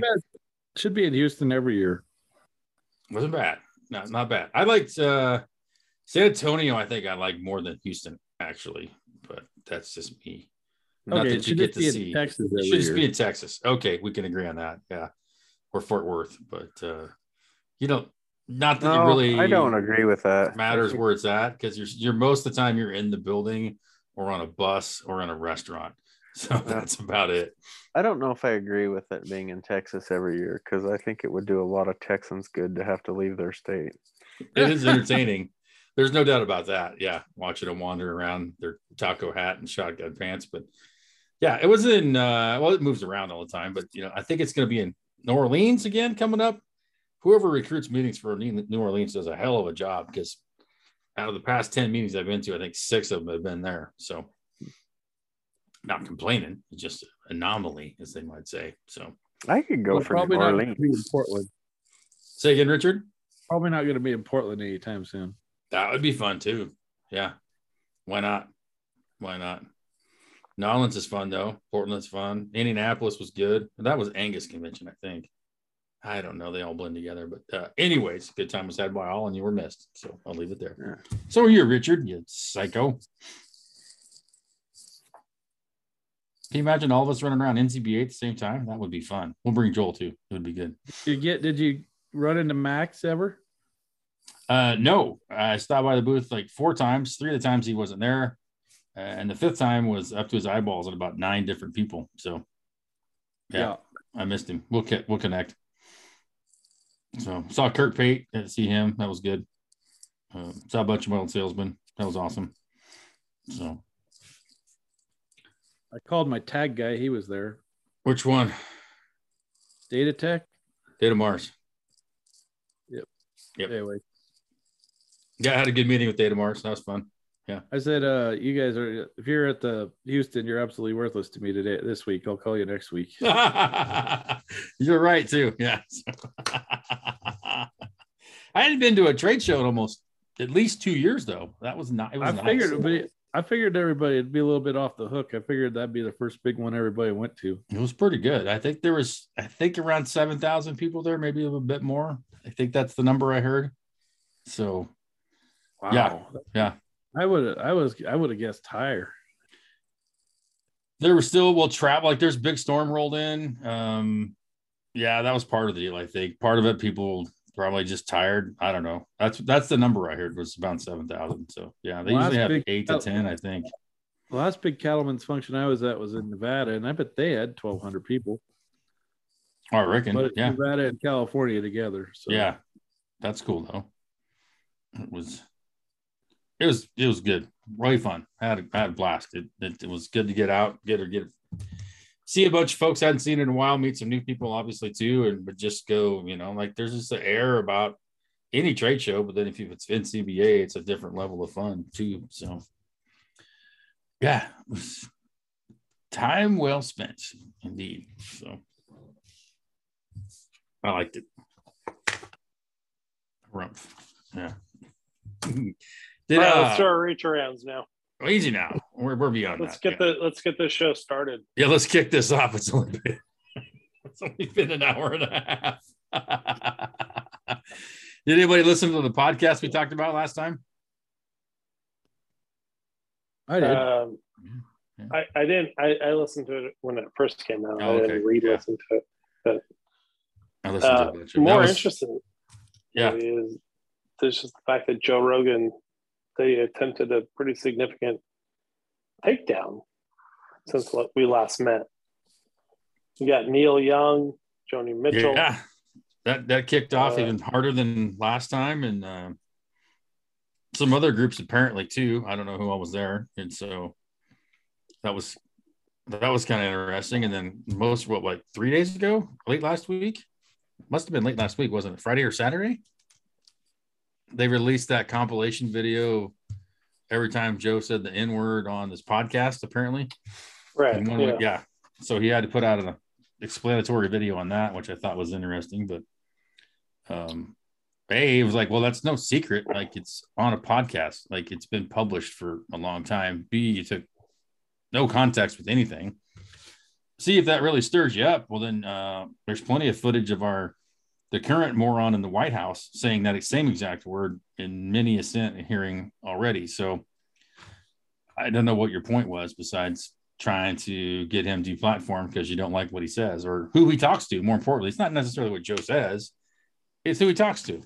Again, that's the whole funny part about this first thing is like this guy's spreading misinformation and telling lies and like he's asking questions and interviewing people, dude. Like that's your fucking job, is what you should be doing. Two, not pointing at him and talking about misinformation, which was one of the most freaking Nazi like censorship things that ever come out of our word maker in our entire life. But sorry, I'm getting a little spun up here.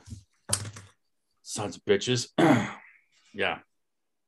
I was I was feeling sorry for Joe at first, and then now I'm feeling sorry for myself because they really ruined the Joe Rogan show. It was nice when it was just under the radar. I guess it Oh. just got too big. And I mean, I've been listening to it since like episode 438 or something. yeah. And yeah, it was uh was it this nice little community, and now it's like in the crosshairs. So I hope he gets these the platforms from Spotify, and it goes back to being just sort of an underground thing, and everybody just leaves us leaves him the hell alone because I can guarantee you with Joe not if I think that I can tell there's a change in the tenor of the podcast Mm. because now it's like walking on egg, eggshells. It was a lot more fun when nobody cared. So I think that'll go back to normal for one, or he'll go to a different platform, or he'll just stop it all together and go do something different. Because even he's like, I don't know how this thing got here. I no, this is not what I planned. Like, this is crazy. Um, no, but Yeah, I think I don't know. I think I hope it doesn't get. I I see what you're saying too, Richard, but I hope he keeps talking too. I think maybe that's selfish that he can keep pointing out like what good, curious conversation can really be like. And I by no means agree with all the guests he's had on, or even things that he said, like, yeah, Michelle Obama would be a great president. Like that made me pee a little bit when he said that. So I still think he needs to be there as a voice of like, and I think there's maybe there should just be more people take over doing what he does, like just talking, interviewing interesting people, asking everyone questions. else, everyone else in that same market is so overtly political. I don't think he is. That's what's it's frustrating to like hear people's opinion of him. I haven't ever listened to him. Because in my in my in my mind, it does his podcast doesn't strike me as political. No, it's not. It's human. It's like It's human. I would almost say it's like there's an anti-political bent to it. Mhm. Like fuck the politics.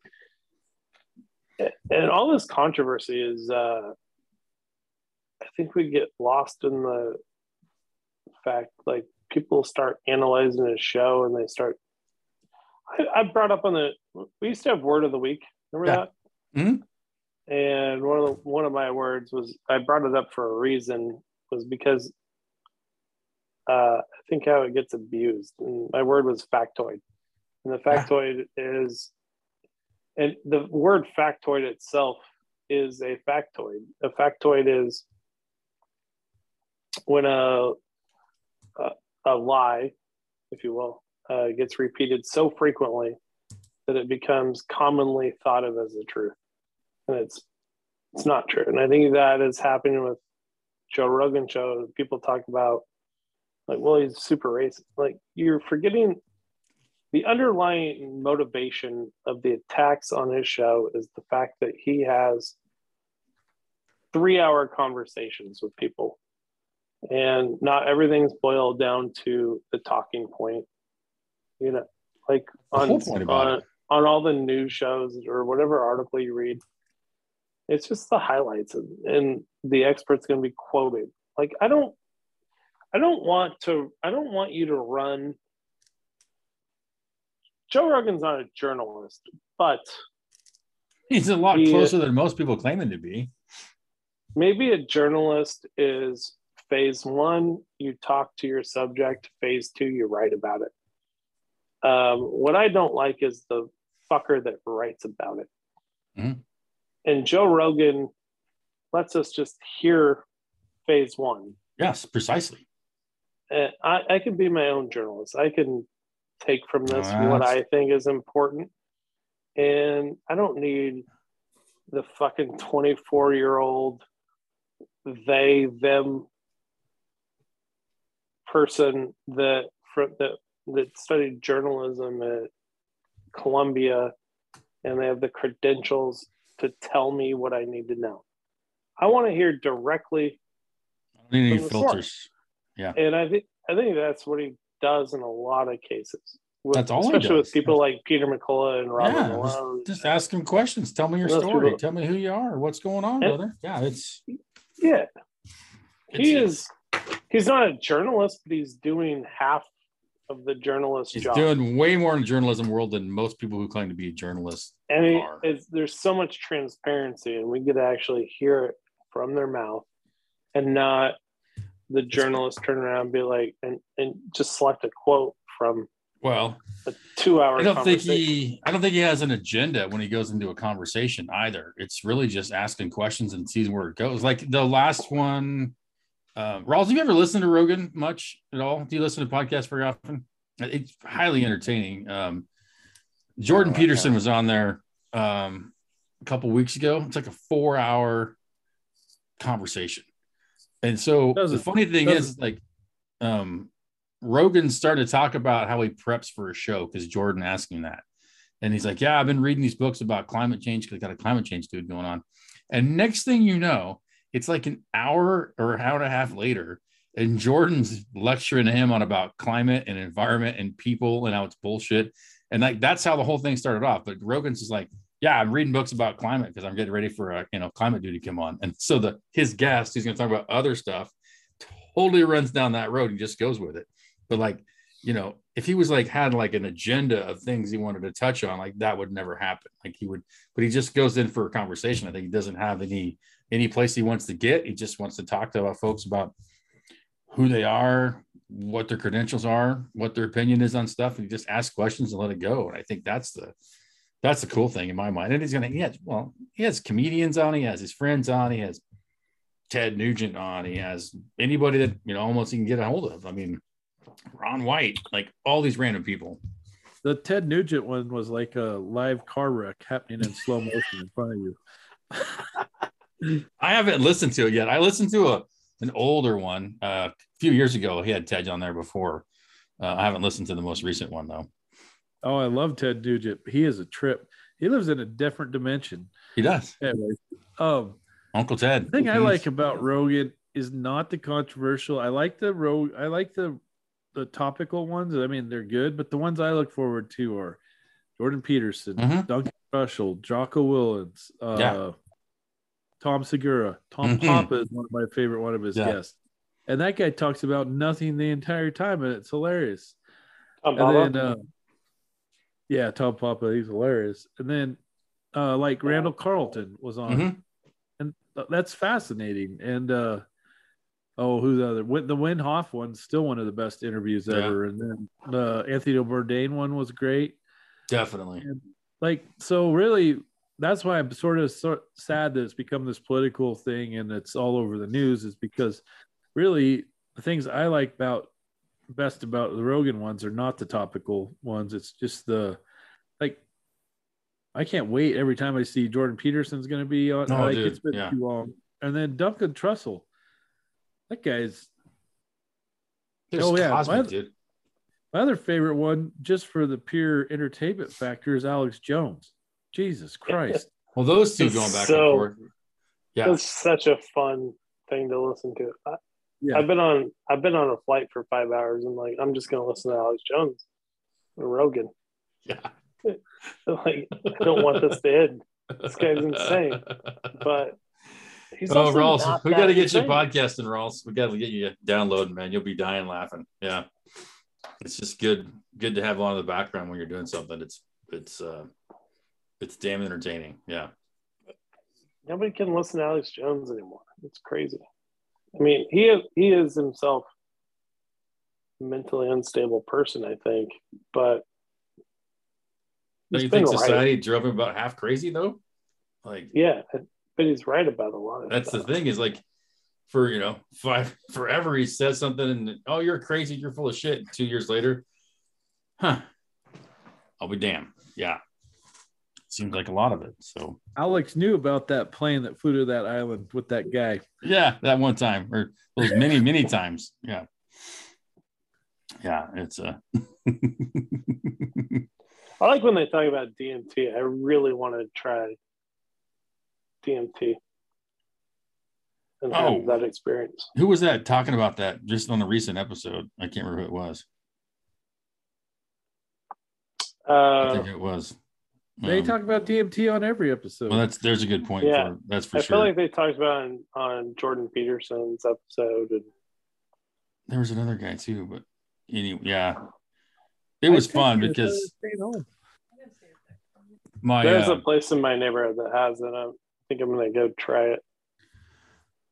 it's what's it stand for again? It's like a psychedelic kind of shit, isn't it? It's like a it's like concentrated mushroom or something, or what is it? I don't know what DMT t- stands for. It's, I don't know, but Yeah.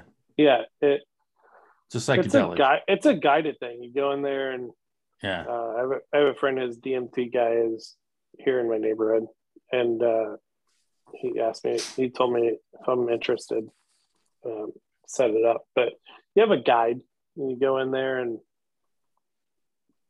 they administer it to you, and they stay with you the entire time.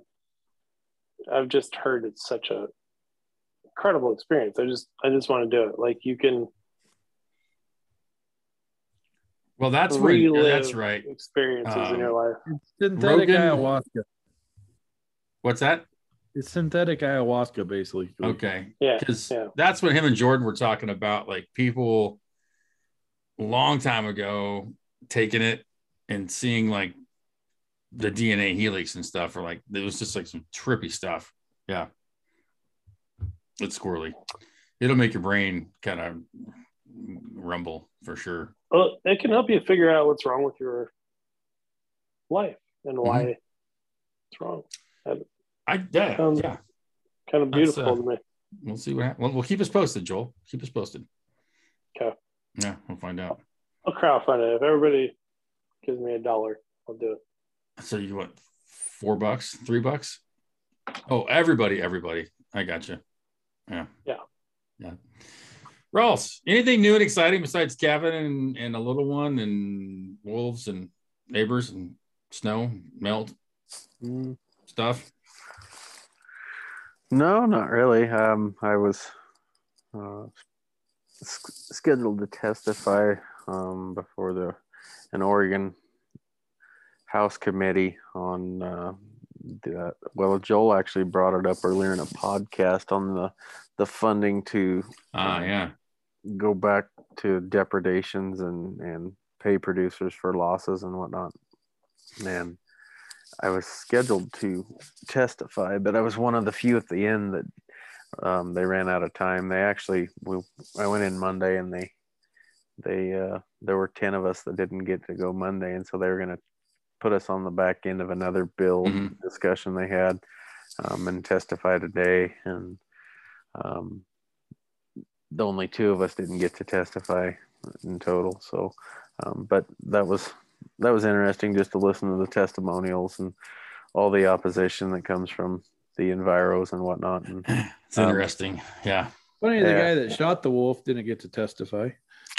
yeah, well, they don't want to hear the truth. You, where you still get to submit written testimony as well, don't you? I I could, yeah. Yeah. Um. Uh. You know, I think that the yeah, politics are funny. It doesn't. Sometimes it doesn't matter what you say. There's people that just aren't gonna listen to sense, and we had a lot of really good testimonials in the column for for the bill. So, you know, what?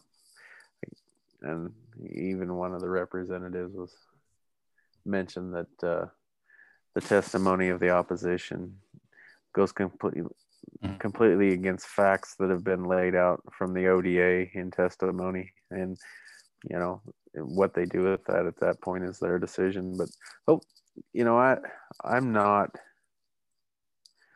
I don't want it to seem like as a cattleman we're sitting here saying we want we have our hand out wanting something however on a depredation that led up to me killing that wolf um, just going through some of the numbers um, lost two calves so there's 900 a piece for the year all of my time doing non-lethal measures i was Mhm. going out there two hours in the morning and two hours in the afternoon every day for three Yeah. weeks after that all my time leading up to it and then all my time doctoring one of those calves for two and a half months on a daily basis just to keep it healthy and get it back on its feet and hopefully you know i mean you don't give up on them you got to try to save them Mhm. and then and then to come back with that particular herd of cattle came in and had a uh, open rate Mhm. in the fall ordinarily i see somewhere between 5 and 7 percent that set of cows was at 13 Yeah. on that year so um, i'm i'm seeing a an extra six head of cattle that come in that i'm going to have to cull because and those are six calves for the following year so Mhm. your conception rates, the weaning weights were 20 pounds off on that set of cows that year due to the stress and the movement during the period when the wolves are in there. So there's a lot of losses that we sustain that Mhm. are not.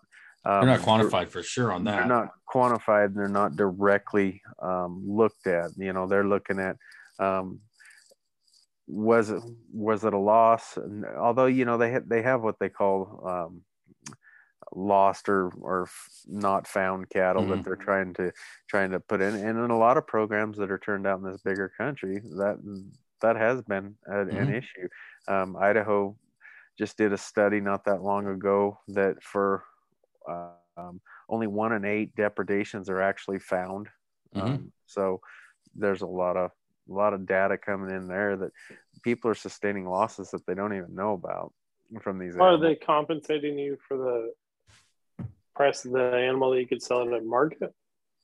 Uh, no. I mean, No, it's less ideally, than that. Yeah, it's less than that. Um, the, so 70% of the compensation is supposed to go till, towards preventative or non-lethal measures taken to um, try to avoid conflict between the livestock and the wolves. And then 30% of the of the funds are going towards actual depredations and losses. So it's uh, the majority of the money that they're asking for, you know, would be going towards non-lethal measures and and which would be my presence out there paying me for my time to be out Mhm. there to prevent this from happening. So um, it's a million dollars seems like a lot, you know, when it comes out of taxpayer dollars, but the sheer losses that we've incurred in the industry, I I hesitate to even attempt to to quantify the numbers of since the inception of wolves in Oregon, what the losses have been that have been sustained within the Cattlemen's Association. I mean, it's You know, Well, there's also How it's just a single single year deal too, isn't that right? Like, so you lost It's a a- calf. Could have been a heifer. If it was a Yeah. heifer, like you, she might have stayed in your herd. Like, Yeah. how, do you quantify that out as well or not? Well, absolutely, and it, you know, of those cows that came in off of that particular pasture that year, they were all young running age cows, four, Yeah. five, and six year olds. I've got another four or five years in those cows. So if you, if if that event wouldn't have happened, potentially I would have had been able to take those cattle for another four or 5 mm-hmm. years and raise calves on them. Now I got to cull them, lose money for two years while I'm replacing them, Yeah. and, and then get back in the game. So th- there's there's a lot of underlying numbers that are not at the surface, and that's what ultimately we're trying to bring to the plate here. Because uh, you know everybody looks at it, oh, so you had one calf killed. Well, yeah, no, well, you think about what that calf would bring back to the herd. If you have her for eight years and she has seven Exactly. calves and half of them are heifers, you know, and then those are going to have calves Yep. in those years also. Like that extrapolates out quickly, and that's definitely not compensated. no and and and you know that's where the missing livestock um, portion of the funding is it, it garners a lot of controversy because they don't believe you know that's that anybody could say they're missing livestock that that that allows for fraudulent behavior well not really because we at a county level so that money gets dispersed out into the county level and it's dispersed through the counties Mhm. on on our panel of people who I'll give you an instance. Two of the folks that are on the panel, one of them is a is a, one of our county commissioners, Susan Roberts. She does a fantastic job at going through things with a fine tooth comb to make sure that those Mhm. funds are not neglectful and they're going to weather. And then on the other side of the spectrum, we've got a guy named Wally Sykes who is an enviro guy from the get-go and, and is completely anti-livestock, pro-wolf and and he actually was on to testify at this hearing as as an opposition and so we've got members of of both communities that are out there going in looking at the at the Mhm. dollars and where they're going and and what the reasoning is they read through all the evidence they go through it all and and give it out accordingly well there's the opposition believes that there's fraudulent behavior in the way that the money's administered and you know it's it's it's just one more roadblock to try to get livestock producers off the land but That's it. Also, yeah. but Can you? It strikes me as like a. It's the purpose of unions, right? You probably have a version to the whole idea of unionizing, but why can't uh, producers like you and Richard have your own union? Because it seems to me like uh, these dictates come down from above, whatever form, and and ancillary issues that affect you. Um, and you just don't have an effective collective organization in place to lobby for your interests. yes and no i mean Like you got to, you get, like you got to kind of have to play their fucking stupid game, almost like to get this to stop. I don't, I don't know. You throw it at throw it that one micah Well, in in essence, that's what the Cattlemen's Association is. I think Joel takes the place of that union to a degree, both county, state, and then a national level is part of it. Now, it's not exactly They're probably so quantified. heavily influenced by the big guys, right? no. They're they're directly directly report to their constituents. So NCBA, that's a whole different animal because that's well, I don't know anything like- about it, and I think you're wrong. That's good. That's a solid opinion. That sounds, at least you admit that. Most people would not say that out loud, but yeah. So that's their whole, the advocacy groups is what takes the place of that. So, but I, I would I think it could be stronger too. I would say that it's set up for a corrupt system, anyways. So even the NC Hmm. is a lobbying group, which Oh yeah. lobbies- That's, I don't, I don't put that in with county and state cattlemen's associations. No, no, just- I'm just saying the whole system is broken. oh yeah. uh, shit. Earl, every way you look at it. Yeah. Yeah. And the problem with agriculture is we're 1.8% of the population. So we can jump up and down and yell as long, loud as we want, but it takes less than 2% to drown us out. And uh, yeah, so See, that's the, that's there's the more people. downside. There's Yeah. more, yeah, there's more people that are vegans in the United States than are raising food.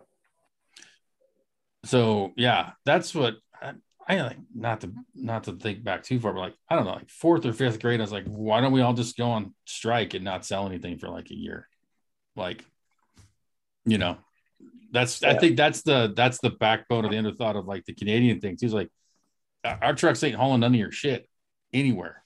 So have fun. And if like I think if to Joel's point, if it was unionized and like we're going on strike, and yeah, nobody's selling cows or wheat or shit to get your head out of your ass. Um, that would change things. But I think there's that uh, like I've always said, like our greatest strength is the independent spirit, and sometimes that's one of the greatest weaknesses, also.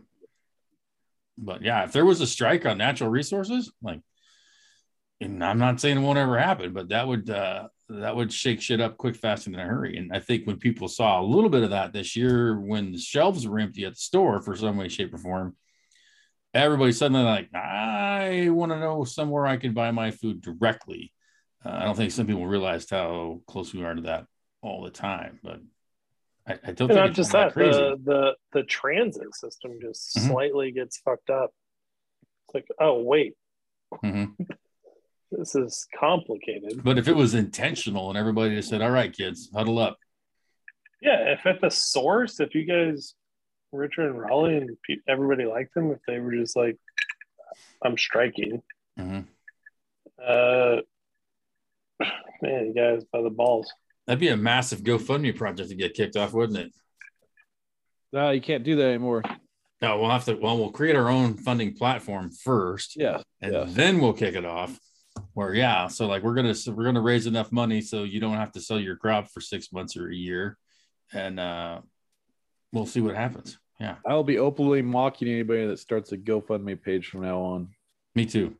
God, that is one of the most Yeah, yeah. that yeah, absolutely tears my soul and my brain in half that they could even say that out loud and do it. That's not hear their about- first. That's not It's their not- first offense. not at either. all. They- No, not at They had all. a Kyle Kyle Kyle Rittenhouse Rittenhouse. thing. Yeah. But We they at agree with least that, gave so the money. They, they at least gave the money back to those people. This Yeah. time they tried to take it and give it to Canada. Other things. And like, did you hear about Yeah. that, Rawls? I've just caught blurbs. So they were, you know, GoFundMe is like this fundraising platform. So I they're wish I was raising like money Raleigh, for man. all these I wish I truckers that are like Raleigh. going to take time off. They're going to be needing fuel. They're going to be like, they raised like almost $10 million. And then GoFundMe's like, yeah, um, you know, these guys are, uh, I don't know what they called them, fringe, or they called them, insurrectionists. ins- that wasn't that I word Yeah. that fires me up. It was something about being, um, were they mean? Were they violent? Something. Anyways, they said, you know, we can't, we can't support this. We're going to disperse this money. You know, the people from all over had sent in to support these people, and they're like, Well, no, they said uh, approved charities. yeah, yeah. You know, like, people are like, uh, excuse me. Uh, no, we're gonna shove an umbrella up your ass and open it if you think that's what you're gonna do. Yeah. So yeah, Hmm. it almost got Western quick, fast, and in a hurry. So So did the money get to the truckers? as far as I know, yes, No. it got. Did they? No, did they still didn't. hold it? Nope. I thought they went. I There's, thought they it released it. No. not been released yet. Oh, you're no, shitting. they me. no they I thought they did. At phase one, they said uh, we're not going to give this to them. We're going to give it to a charity of our choice. Two is like you can fill out this form and we'll refund it. Three, okay, we're just going to give it back to you guys. So they, they just automatically return the money, which should have been if you're not going to deliver it like your fucking company is supposed to do. That's why it exists. Uh, yeah, give it back to us. So they, they gave it back to him. But um, the problem is that what, what you can't trust a company like that ever again. No. I mean, they should they deserve zero trust in the people. I will never give to GoFundMe again in my life. I've, I've probably donated ten times to so did they different things. send the money back to the donors? Is that what they ended up doing? yeah, they ultimately gave it back to people. Or they're- But back they to the donors though, but not not necessarily Yeah. where the donors wanted to go. So then they had to Yeah. go find another platform and start over. There was another there's one that an- said we'll handle your money and and not be bullshit about it. I can't remember who it was. Yeah, it's some like It Christian was a Christian, or something. Christian funding platform. Yeah. Tesla CEO Elon Musk, who questioned whether there is a double standard given past fundraisers for legal funds in defense of Antifa members and criminal protesters. Yeah. So It's uh interesting that dude, like all these states in the last two days, New York included, um, they get rid of the the mask mandate starting tomorrow. Mhm. I think I Well, think the yeah, we- vaccine thing goes with When, when's the next election? Yeah, it's the science has changed, Raleigh. The science has changed. That's the Well- that's the phrase. The State of the Union is on March first, and Oh. I think Yeah, but the White House doesn't change their policy, and New York still has masks for kids. Could you imagine being a, a Democrat trying to keep your seat right now for the next election? I know, I know. The thing is, Americans have incredibly short memories. Fucking I hope your parachute. this stays with, and I, I think, I think they done fuck themselves. Is what I'm thinking. I That's think what I'm it'll really stay- hoping. I think it'll Oh, you stay think people. they're I- gonna- I- You think? Go ahead. No, no. I was just gonna say, I think this is uh the last two years is going to stick in people's minds the same way 9-11 sticks in people's minds. Or maybe And worse. that, yeah, um, I hope worse. I hope it stays more. I don't think people will forget. I think the pendulum, the pendulum theory, meaning like you guys know what that is, but uh, it's going to swing so hard, right? And I don't think it's like a, it's going to be that way for a while. I can't imagine like anytime somebody starts campaigning for the left, it's going to be super easy for at least 10 years to be like, you guys are fucking crazy. Why should we believe anything you say? All you Yeah, guys but- do is bitch about fucking racism, and you're gonna take the first chance you get to slap a fucking mask on little kids who can't stand up for themselves. You guys are criminals. You guys are groomers. You guys are terrible people. Well, they're Go just fuck as yourself. bad. They're just as bad on the right, and I hope whatever new blood they get to come in there on Exactly. the right. Just don't fuck it up. I just hope the new blood comes in there and cleans house on the right too. Mhm. I totally agree. That's my biggest fear is they're going to get a chance to do what should be done in a civil way, and they're going to just probably sit on their dick. That's my fear. Yeah, there's Pretty- a lot of blue. There's a lot of red state governors that had their own little mandate programs, right? Yeah. Like Abbott's Louisiana? in trouble in Texas. What's that, Richard? Abbott's in big trouble in Texas, and they're not going to get any smarter in the next two years. No, that's the thing. Not, they're it's- pretty dumb. The writing is so clear on the wall of what you need to do to be successful. Like the Virginia governor, other people, DeSantis, uh, like him or not, Trump. Like it's just like it's about the, the citizens of my country and my state come first. Number one, what's wrong with that? You know, again, we've said it a thousand times, but you can't preach to me about biosecurity in other countries when the freaking bottom of this country is open as prom queen's legs and shit's just rolling in and getting stuffed all around the country. And you're you're talking to me about vaccines? Seriously? You know, about voter fraud? Yeah, I, I think it's just asinine. So I think It's worse than that.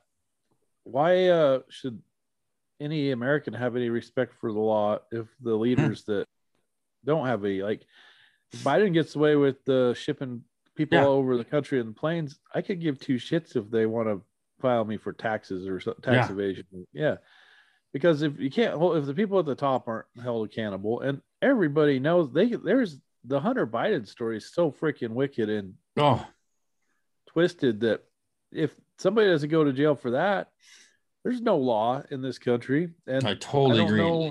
And I think that uh, every time these things go one thing, it's just unraveling the fabric of the country.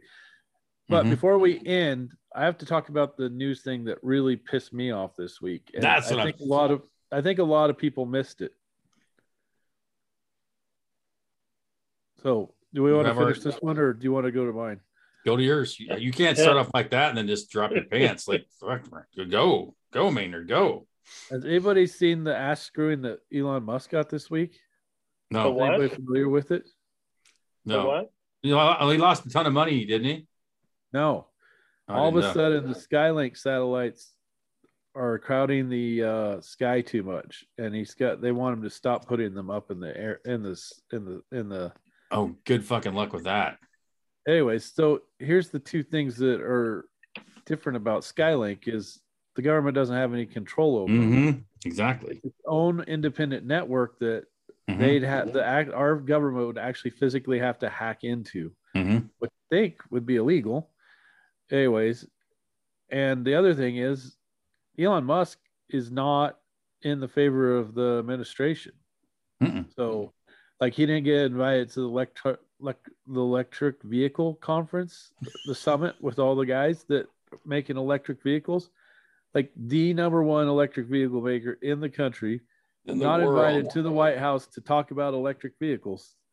Anyways, so it, everything that's happening to Elon Musk is purely political, but I think that the real thing that we missed is that they, the government, woke up to the fact that Starlink is not something that they can control. It's not an Mhm. internet that they control. So, like a company like Spotify Mhm. could exist separately on Starlink. So we could actually have companies that existed on Starlink that didn't exist on the regular internet. Yeah. And the so if you were gonna go to a world where there was no censoring, what Elon Musk was creating was something that was completely untouchable by any government in the United States and a complete fl- free flow of information. And all of a sudden, the boys in Washington woke up and thought, "Oh fuck, we just got inruned inrun by a guy that uh, makes electric calls and shoots rockets into the sky." They weren't even paying attention to the, what was going on with the satellites. Yeah, that's why they are so adamant at, at, at criticizing guys like uh, Elon Musk specifically and Joe Rogan specifically, but then all the people like that and everybody that listens to them. And then on top of that, you got the, the, they're very critical of Bitcoin, Hmm. De- decentralized currency. Um, They're shooting themselves in the dick. like clearly, we're on the right track. Exactly. They don't like it. So how, how They can they like stop this at all. Elon, Richard? Because they can control what goes into space. So all of a sudden, How is that possible though? Like they don't own you should have seen if you were watching the rollout of YouTube videos and uh, influencers who obviously got paid. All of a sudden, there was all the, on Monday, starting Monday morning, going through today, you'll see an increase of uh, media personalities and influencers talking about how bad all the Starlink satellites in the space are and how we need to uh, start to whittle them back and stop Elon Musk from putting any more in because we won't be able to see the asteroids coming. so, um, from a pre- strictly idiotic point of view, wouldn't you want more shit in space so asteroids would hit it first? No, what? I mean, no. It's the dumbest thing I've ever heard, Micah. and again, we have such short memories. Like, and, and if Elon is the definition of fuck you money, like when they thought up that The term, thing, is- they didn't even know uh, about Elon yet, but that's what he is. Like, that's the beautiful those- thing. I think those Elon Musk, at least I don't know if the first generation, because he's go- they're going to have to be.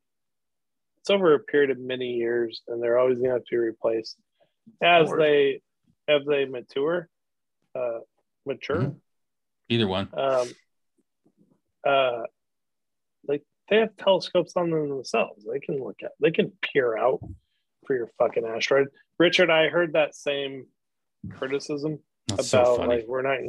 So it funny. was so ridiculous. Like anybody cares. Again, like they can't stop him. Like you can launch your own rockets into space. The problem is, I think they can. They can stop these people. That, that's what scares me. How? They can't. They can stop. How? I don't. Yeah, they could like- easily just say you can't. They could. Okay, so they violate all of our rights, and like you can't do this. We, we're saying that right now. We're not going to let you do it. Uh, so then it goes to the courts, and the courts The say, court's like it's a private vehicle. yeah, but they can they can ignore the courts. So what can- happens? and they can ignore them. Like I have my private security. You can go pound sand. You're not coming on my rocket pad. Who the fuck are you? What? so the Supreme Court says uh, you can't shoot down these rockets. Uh, Yeah. Biden can ignore that. Yeah, good luck. You can do it once. Enjoy that. Like I don't just think so. I don't think so. I think they can do it. My point being, like, do it once, see what happens. Uh, like, literally shot civilians out of the sky because you didn't like it. Like, there's gonna be people on it. I would goddamn sure make sure there's people on it. Like, I just don't understand why they say like you can't do that. Like, I mean, if I have a little fucking- old airstrip in my little plane, you can't keep me from taking off. fucking George Bush and Dick Cheney had us go into Iraq under Now you're just drunk and talking ridiculous. Where does this come from? just completely fabricated circumstances. The There was like, so we allowed it, and everyone was like, "Oh, you shouldn't have done that." There's no repercussion. That's part of the problem. There's no repercussion with any of these idiots when they're breaking the law or Hunter, all the stuff that Biden's done or Hunter's done or et cetera. But Micah, that's my point. I what's going to so- stop them from completely violating all of our I think um, the, all the no assholes around the world, just like us, saying "fuck that." No, I think it's turns out it's a little easier than everybody thought. well, we just proved In- that the past two America. years. That's no doubt. The past two years have proven that this. unequivocally that half the people are willing to sit there with their dick in their hand and not do anything about it. Yeah. That's sad. I'm saying like It's there's possible. what's legal and then there's what they're going to do anyways. That's two different stories. I wouldn't even say it's possible. It's easy. Yes. Thanks for stirring that one up, Bradbury. Where'd you go, Richard? to- I didn't want it to fly under the radar. I thought it was important. No, I think it's important. I had not heard about that yet. So I heard like he'd lost some money in stock or something, but that might have been the week before. I don't know. Does anybody have a um entertainment thing we should talk about? I thought we were talking about Lindsay. That was last week, a hole. for next week. For Next time. Well, we never talked about it on this episode. Doesn't fucking matter. We talked about everything else. Yeah, so that ship sailed. Yeah, nobody watched it anyways, so it doesn't matter. I don't I listened to about 1700 Rogan podcasts driving to Houston and back, but that's a different story. I think we need a 80s movie from Raleigh over here. Singing bars. Like, let's get back to the fun stuff, not like Oh, not the four hour Jordan days when we used Peterson have, like- podcast. back when, yeah, back in the days when we used to have like Short Circuit and Police Academy. And Revenge of the shit like Nerds. Revenge of the Nerds is good. Yeah. That's a story about some young underdogs coming together in a coming of age story. probably like Top Gun. I think that was one of his. Yeah, because eventually it was gonna wasn't Top Gun supposed to come out last summer? Did they delay it again? Oh, no, I was thinking Iron Eagle. That's what. Oh, that Top we Gun- suffered. We suffered Yeah, through Top- Iron Eagle. Yeah, Top Top Gun 2 is coming out, I think, in like May. It's been delayed two years. I think Can't so. wait for that to come out. It's going to be so good. It'll be good. The new Ghostbusters My- finally came out. I haven't seen that yet. I watched, I I vote- watched it. I vote Tin Cup. Oh no, No, I'm going to veto it. Do we have veto power? We could just bitch about it if we have an actual veto power. I'm not going to watch it then. Screw you guys. Yeah. This is Okay. we are a microcosm of the United States oh, government. so it's only Can you do that? So yeah, Can you do that? Like they, they just did. Well, fuck. Okay, then apparently so. Yeah. One I've been wait, wanting to watch, I haven't gone back to watch yet, is PCU. Oh Jesus. What's that guy doing a thesis on that at any given time on TV there's such and such on TV? I can't remember James what. Caan is on TV. Is it James Caan? Is that what it was? Yeah. Really? Yep. Oh my god, that's hilarious. we might as well do Van Wilder then instead of PC. Well, PCU is not bad. Yeah. Rawls, thoughts? We could do a back to school too. That was a good one. Oh hell! Oh, yeah, back- know. Have we have we done Caddyshack? I don't know. Doesn't mean we can't do it again. You know, I- got that going for you. I Yeah. figured one of us would remember if Which we'd is done nice. that one. we I have think we done have. Caddyshack. Yeah, that's what I thought. Yeah. Um, Probably done it. yeah, I don't know. Whatever, uh, which is nice. whatever comes comes. handy, What do you What do you watch on a typical night, Holly? Use uh, Weather Channel.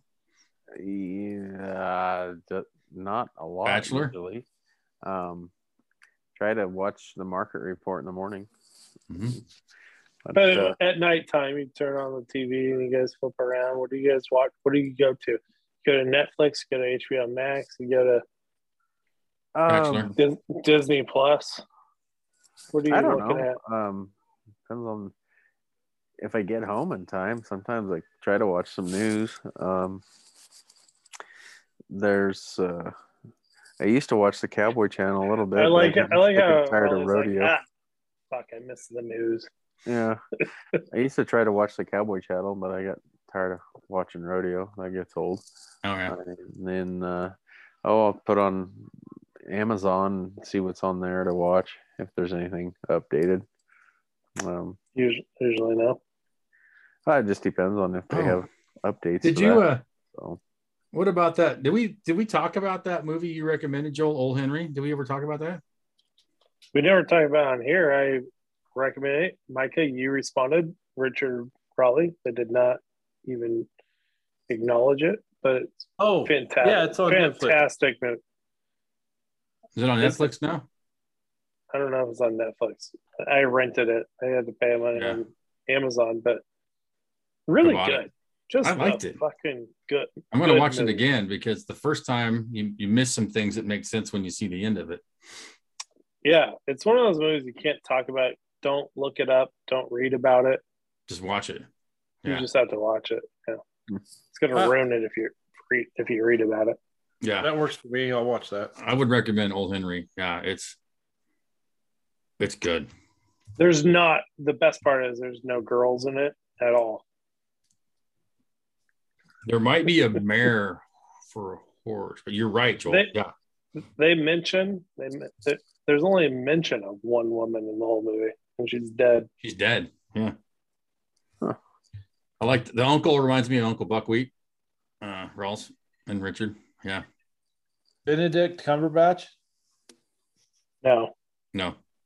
Who's in that's it? uh that's the that's the other one. The other Westman's nominated for Oscars. Uh, who's in it? I don't know their names. Trace Adkins, the country singer, is actually the uncle. Yeah, Um, Trace Adkins is in it, and then uh, God, there's another famous actor who's like the villain. What's his name? villain. Oh, like the the bad dude. The bad guy. Yeah, So Tim Blake Nelson's like the main dude, which will surprise you, but he does a tremendous job, uh, and it makes so much sense uh, when you figure out what's going on. Stephen Dorff is the bad dude. Yeah, does a Stephen- great great job Stephen- too. Yeah, Yeah, yeah. great job. Um, most everybody else, no fucking idea who they are. I don't even know who the, the director was. A Potsy Ponciroli, which sounds fake. Uh, I was there's a- thinking that would be an Oscar movie, but maybe it's a 2022 Oscar. I it has The to be. 21 Oscars came out. and They're pretty bad. Yeah. I don't know. I don't so know. here's the here's the uh, synopsis on on the IMDb. An action western about a farmer who takes in an injured man with a satchel of cash. When a posse comes for the money, he must decide who to trust. Defending a siege, he reveals a gunslinging talent, calling his true identity into question. It's pretty Sounds cool. like 310 to Yuma in reverse. Kinda, yeah. But you'll I have saw this. 310 to Yuma. It's way better. uh, you'll be at an epiphany point where you're like, oh, Falcon. Yeah. So it's cool. I like it. I like it much. So, All right. That works Yeah. for me. I like good Yeah. Western. Yeah. What was it on? Uh, I had is it on rent Netflix? on Amazon. It's not for free. It costs six bucks or five bucks. Where's it at now? It might be on Amazon, but it was coming to other platforms though, because I bought it on I bought it on iTunes, Oh, I think.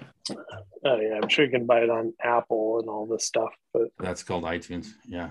Uh, you have to rent it. It's not for free on the thing. it might be on Netflix. I'll track it down for you, balls. Okay. I, I liked it so much I recommended it to Uncle Buckwheat, and I am very careful about which movies I tell him to watch because he will find me and kill me if he doesn't. he going to be able to find a VHS for it? He's- Believe it or not, he's got internet and pay per view. So yeah, I had to talk to the girlfriend, and she's like, "I can find it. Don't worry." I was like, "Okay, cool, yeah." So like it's honestly one of those movies you get excited about. Like, I am. This is a good movie. yeah, I agree. I'm, I'm gonna Like, watch it again. Shit, just most of the shit they make. It's like It's like it's just that. stupid. It's shit. Yeah. Yeah. So no, I'm gonna Oh. watch it again. I'm excited. I watched a fun one. On Netflix. Uh, sorry, Joel. I mean to steal your thunder, but No, he was just hit- rambling. uh, the Netflix one about uh Sean Payton's year that he was suspended going back. Oh, and I haven't seen that yet because I had Kevin James playing Sean Payton and like coaching like Pee Wee football, and I was like, Oh, that's a true story. yeah, was it good? Yeah, was it? Well, I mean, it's a Happy Madison production, Okay. so don't like expect All right, that's high not quality, bad. but it's If it's it's Happy Madison, isn't I'll probably watch it then. Yeah. and it's fun. it's fun, Okay, that's fine. and it's got that quirky little Adam Sandler crap in it. So That's what I said. If it's a Happy Madison, I'm in. Yeah, that's okay. If it was like a feel good, blah blah blah, then I was going to be out. But yeah, because he got I suspended say- for uh, Bounty Gate. Yeah, yeah, I would say it's loosely based on a true story, but it's Yeah. it's an entertaining, fun little okay, Netflix.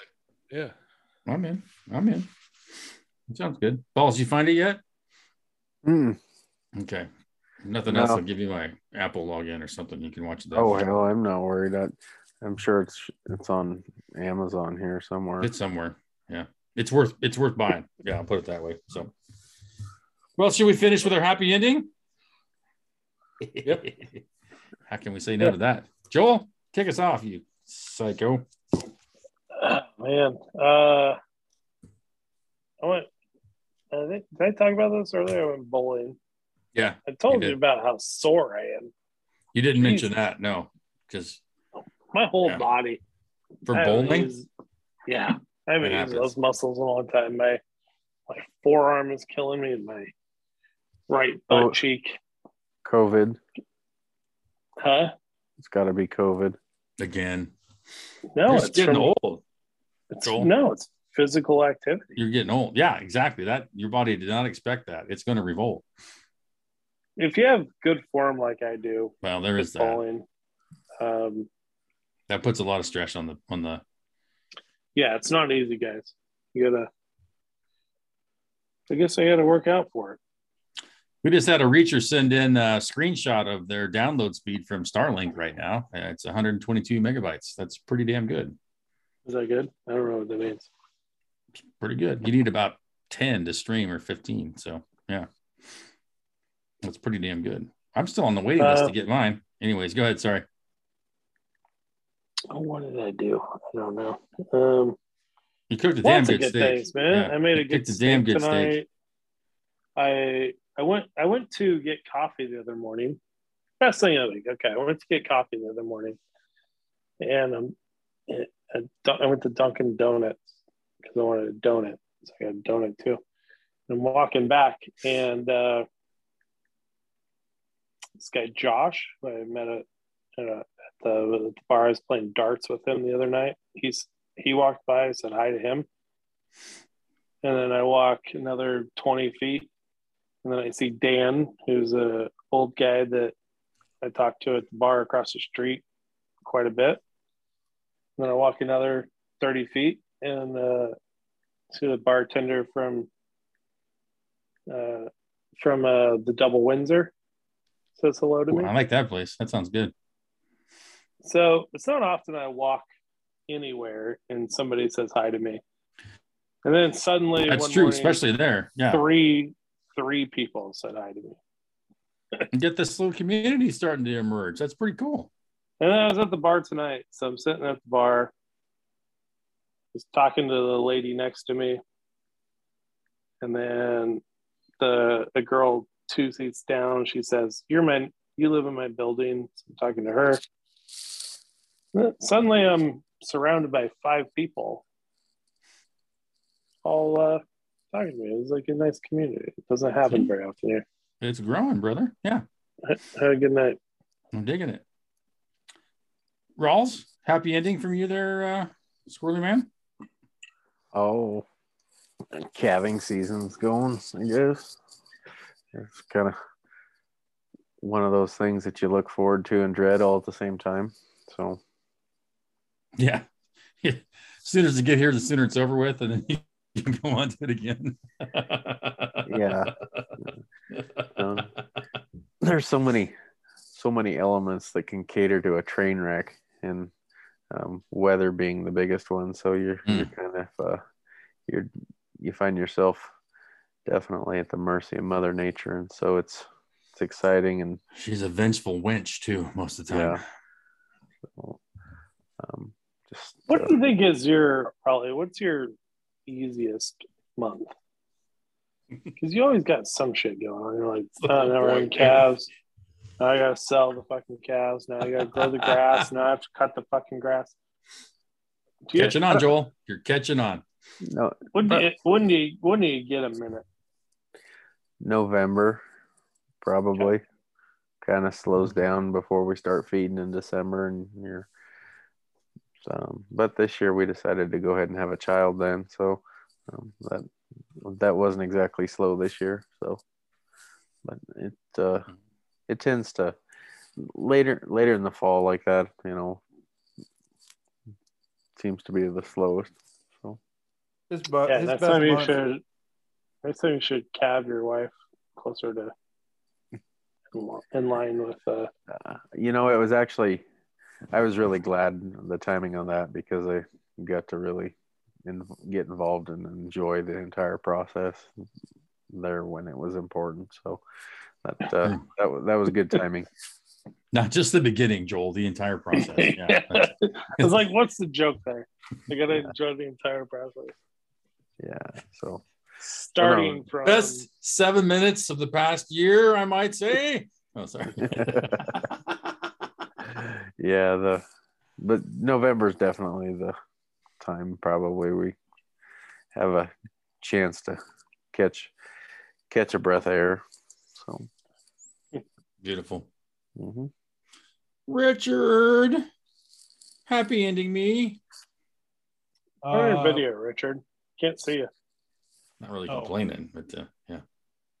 Sorry, I We say, oh, like you don't realize that you're not on the screen. no, I was upstairs in my room, and then uh, Oh, came kinky. back. My wife kicked me out of here so she could go to bed. So Ah!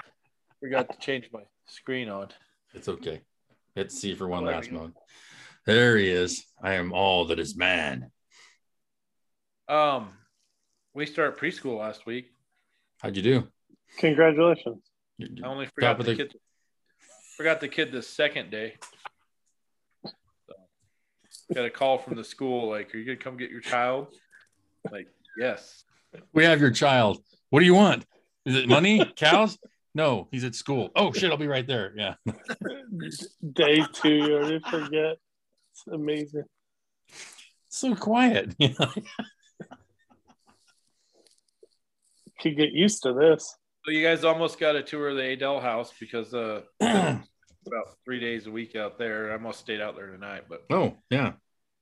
he went to California, so we don't have to do preschool this week. So, anyways, but Just when you start getting used to dropping him off and picking him up, he goes somewhere else.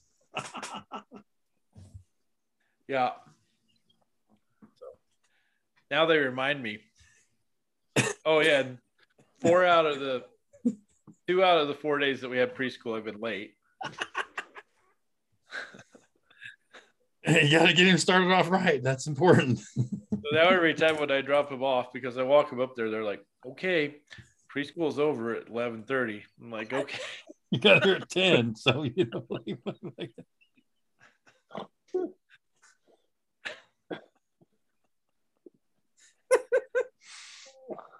if I I break just- my office chair, I'm sending you a bill. Yeah. ugh. Anyways, preschool is definitely a good preparation for life. So he's going to be prepared for dealing with his father. So, There we go. and Richard, do you say nice- kiddos? Did I say kiddos? No, that's a big Do daddy you- statement. Do you say kiddos? I do not. That's big daddy. Good, good. My biggest pet peeve, I think, is people referring to children as kiddos. I call him the kid. The kid. Where's Yeah, the that's boy? Yeah, I call him the boy yeah. now. I got the born. boy. Doesn't uh Carradine call the bride kiddo on Yep. yeah. Yep. Yeah. Okay. That's what I thought. So, anyways, the best part about it is neither he nor I were. He was neither was he worried that I had forgot him. Because he had. yeah. anyways, uh, yeah. So he's the perfect personality for my to be my child. It's awesome. Yeah. For now, eventually, might maybe start getting you crap. That's something he'll always remember. I when I was in kindergarten, I got forgot forgotten at school, and I hung out there for it felt like hours. It was probably like 15, 20 minutes in retrospect, but you just At the time, my te- my teacher, Mrs. Herman, who really wanted the banger. Uh,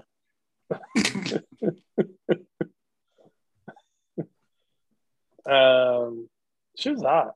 Do you remember her, Raleigh? Now she's known as Mrs. Irwin. Oh, she was married to my uncle.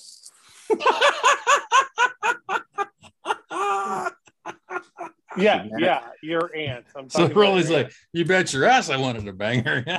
Yeah. God, I loved her so much. Joel's kindergarten porn story. But you just get, I got left behind, and nobody came to get me one day, and I'm Janet. We applaud you for that. Yes. I'm the only person there. Uh, Oh, Mrs. Herman hung out with me, so I was happy. you didn't look around. You probably started I- missing the bus on purpose. That's your didn't you? aunt. That's your aunt, really? Well, it's his uncle's wife. Well, she managed to kill him, so I don't know if she's still my aunt or not. I think they would say by marriage, if you want to get technical. by Yeah. marriage, yeah. Yeah. No, no, he's he's no longer alive, so I don't know how that works. Oh, Tune in next time, folks, and we'll figure it out. We'll dig into. Is that still my aunt? Was yeah. she We're hot? gonna turn. We're gonna turn into a mystery podcast now. Could. There's, I'm Yeah. sure this is a mystery to a lot of people already. Yes. Let's Anyways. that shit.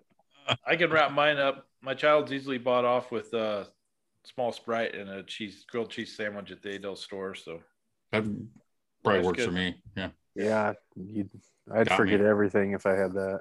Take me to the Adel store. I forget most things. Yeah. It's uh it's weird. Yeah. And I and don't take this wrong, Richard, but now with the shadow and the, the camera, it looks like you have eyeshadow on. You look like that's better. You look like you look like Randy Quaid on Kingpin when he's dancing at men's bar.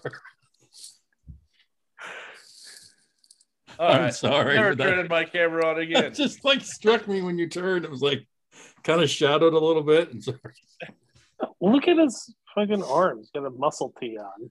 oh, Looks like he bench presses he does. 200. What's Cows enough weight? shit. I don't know, like 200 pounds. You bench press 200 pounds, right? One and a half Richard? times your body weight's a good start. Yeah. I don't know. I was in California one time and uh, we were loading this calf and it wouldn't stay in the trailer. And so after it ran over me about three times, it jumped out of the trailer and I grabbed it around the neck and body slammed it back in the trailer. And everybody around me was very quiet. That'll do it. Yeah. it's that sound. Yeah. it's awesome. Good move, Rich. You okay? Yeah, I'm okay. All right. You ready to go? Sure. am. No, All right. Uh, cool. it, it was the best move because I wasn't pissed off anymore. Yes. I've exercised the demons.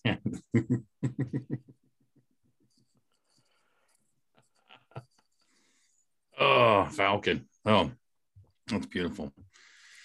Uh, let's see. My happy ending was uh, actually road trip to NCBA and back uh, with a good friend of mine and a bunch of good people there, and just being to a trade show for the first time in probably almost three years when I stop and think about it. So, um, and actually got some work done when I was there also, which is crazy. So it was a good time socially and and for the uh the good of the order for the for the job thing too. So sounds weird, but that, that was damn fun. Good to see a lot of folks from Oregon again and just people from everywhere that I'd known.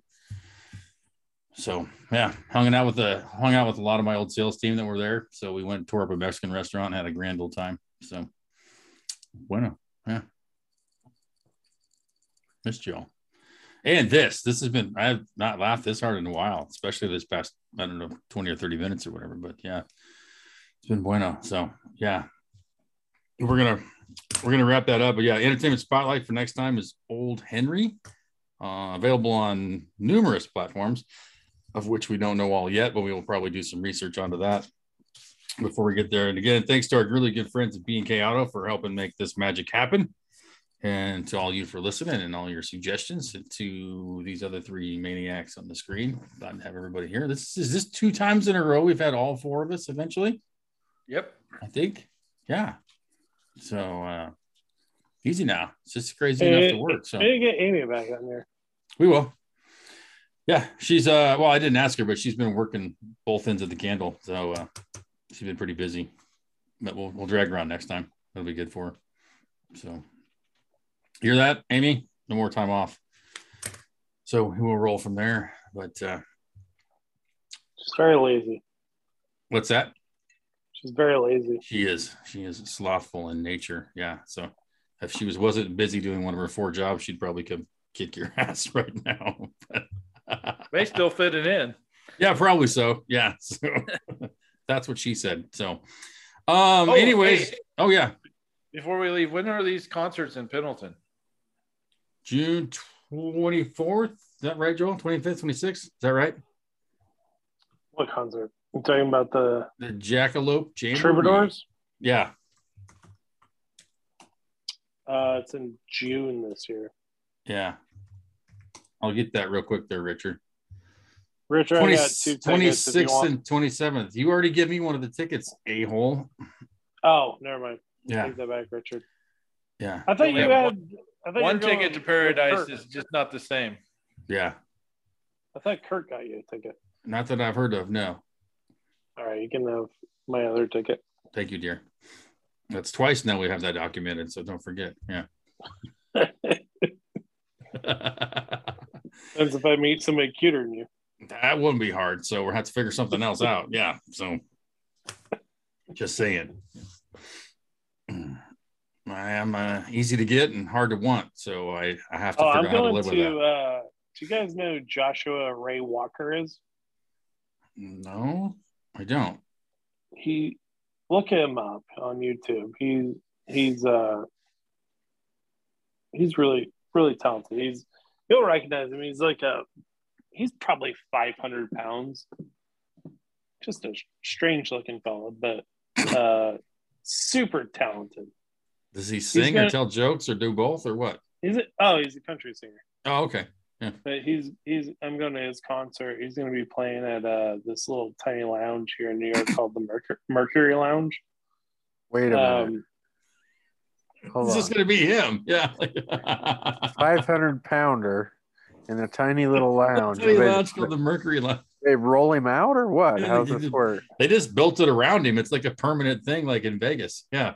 he he tours. I don't I don't know why he does it because he can't fly. This guy is morbidly obese. It's weird, That's but interesting. look look him up. He has such a great voice and uh, awesome lyrics. He's a good songwriter. Um, Joshua, what did I say his name was? You say Ray Walker? Joshua Ray Walker. I don't see Ray Walker in your contacts. Sorry, Perhaps calm down. Hush, woman. Hush. Maybe NB Johnny Walker. Uh, let, let me look this up. real quick. Cancel. Ticket. Cheese and rice. They're always listening. Ticketmaster. Uh, his name is uh, Siri, stop. Perhaps you meant one of these. Ray B NB. He's Yeah, Joshua Joshua Ray Walker. Look him up on YouTube Hey, Siri. now. All three. Shut of you. it. Look it up. Bastard. Yeah. But uh, I'm gonna go see him on. He's gonna be in New York on Thursday. Four scraps. And this is a video that has like 20 people. And when he's in town. Hi, douchebag. Yeah. It's Awesome. gonna be really cool. All right. Well, uh, it's almost past my bedtime. It's almost my wake up time. So we got to get running, but uh, we'll get this cranked out. Thanks again for everybody for making it tonight. Thanks again for all the listeners. Thanks for your feedback. We will indeed see you soon. Until then, just remember to uh, keep on reaching.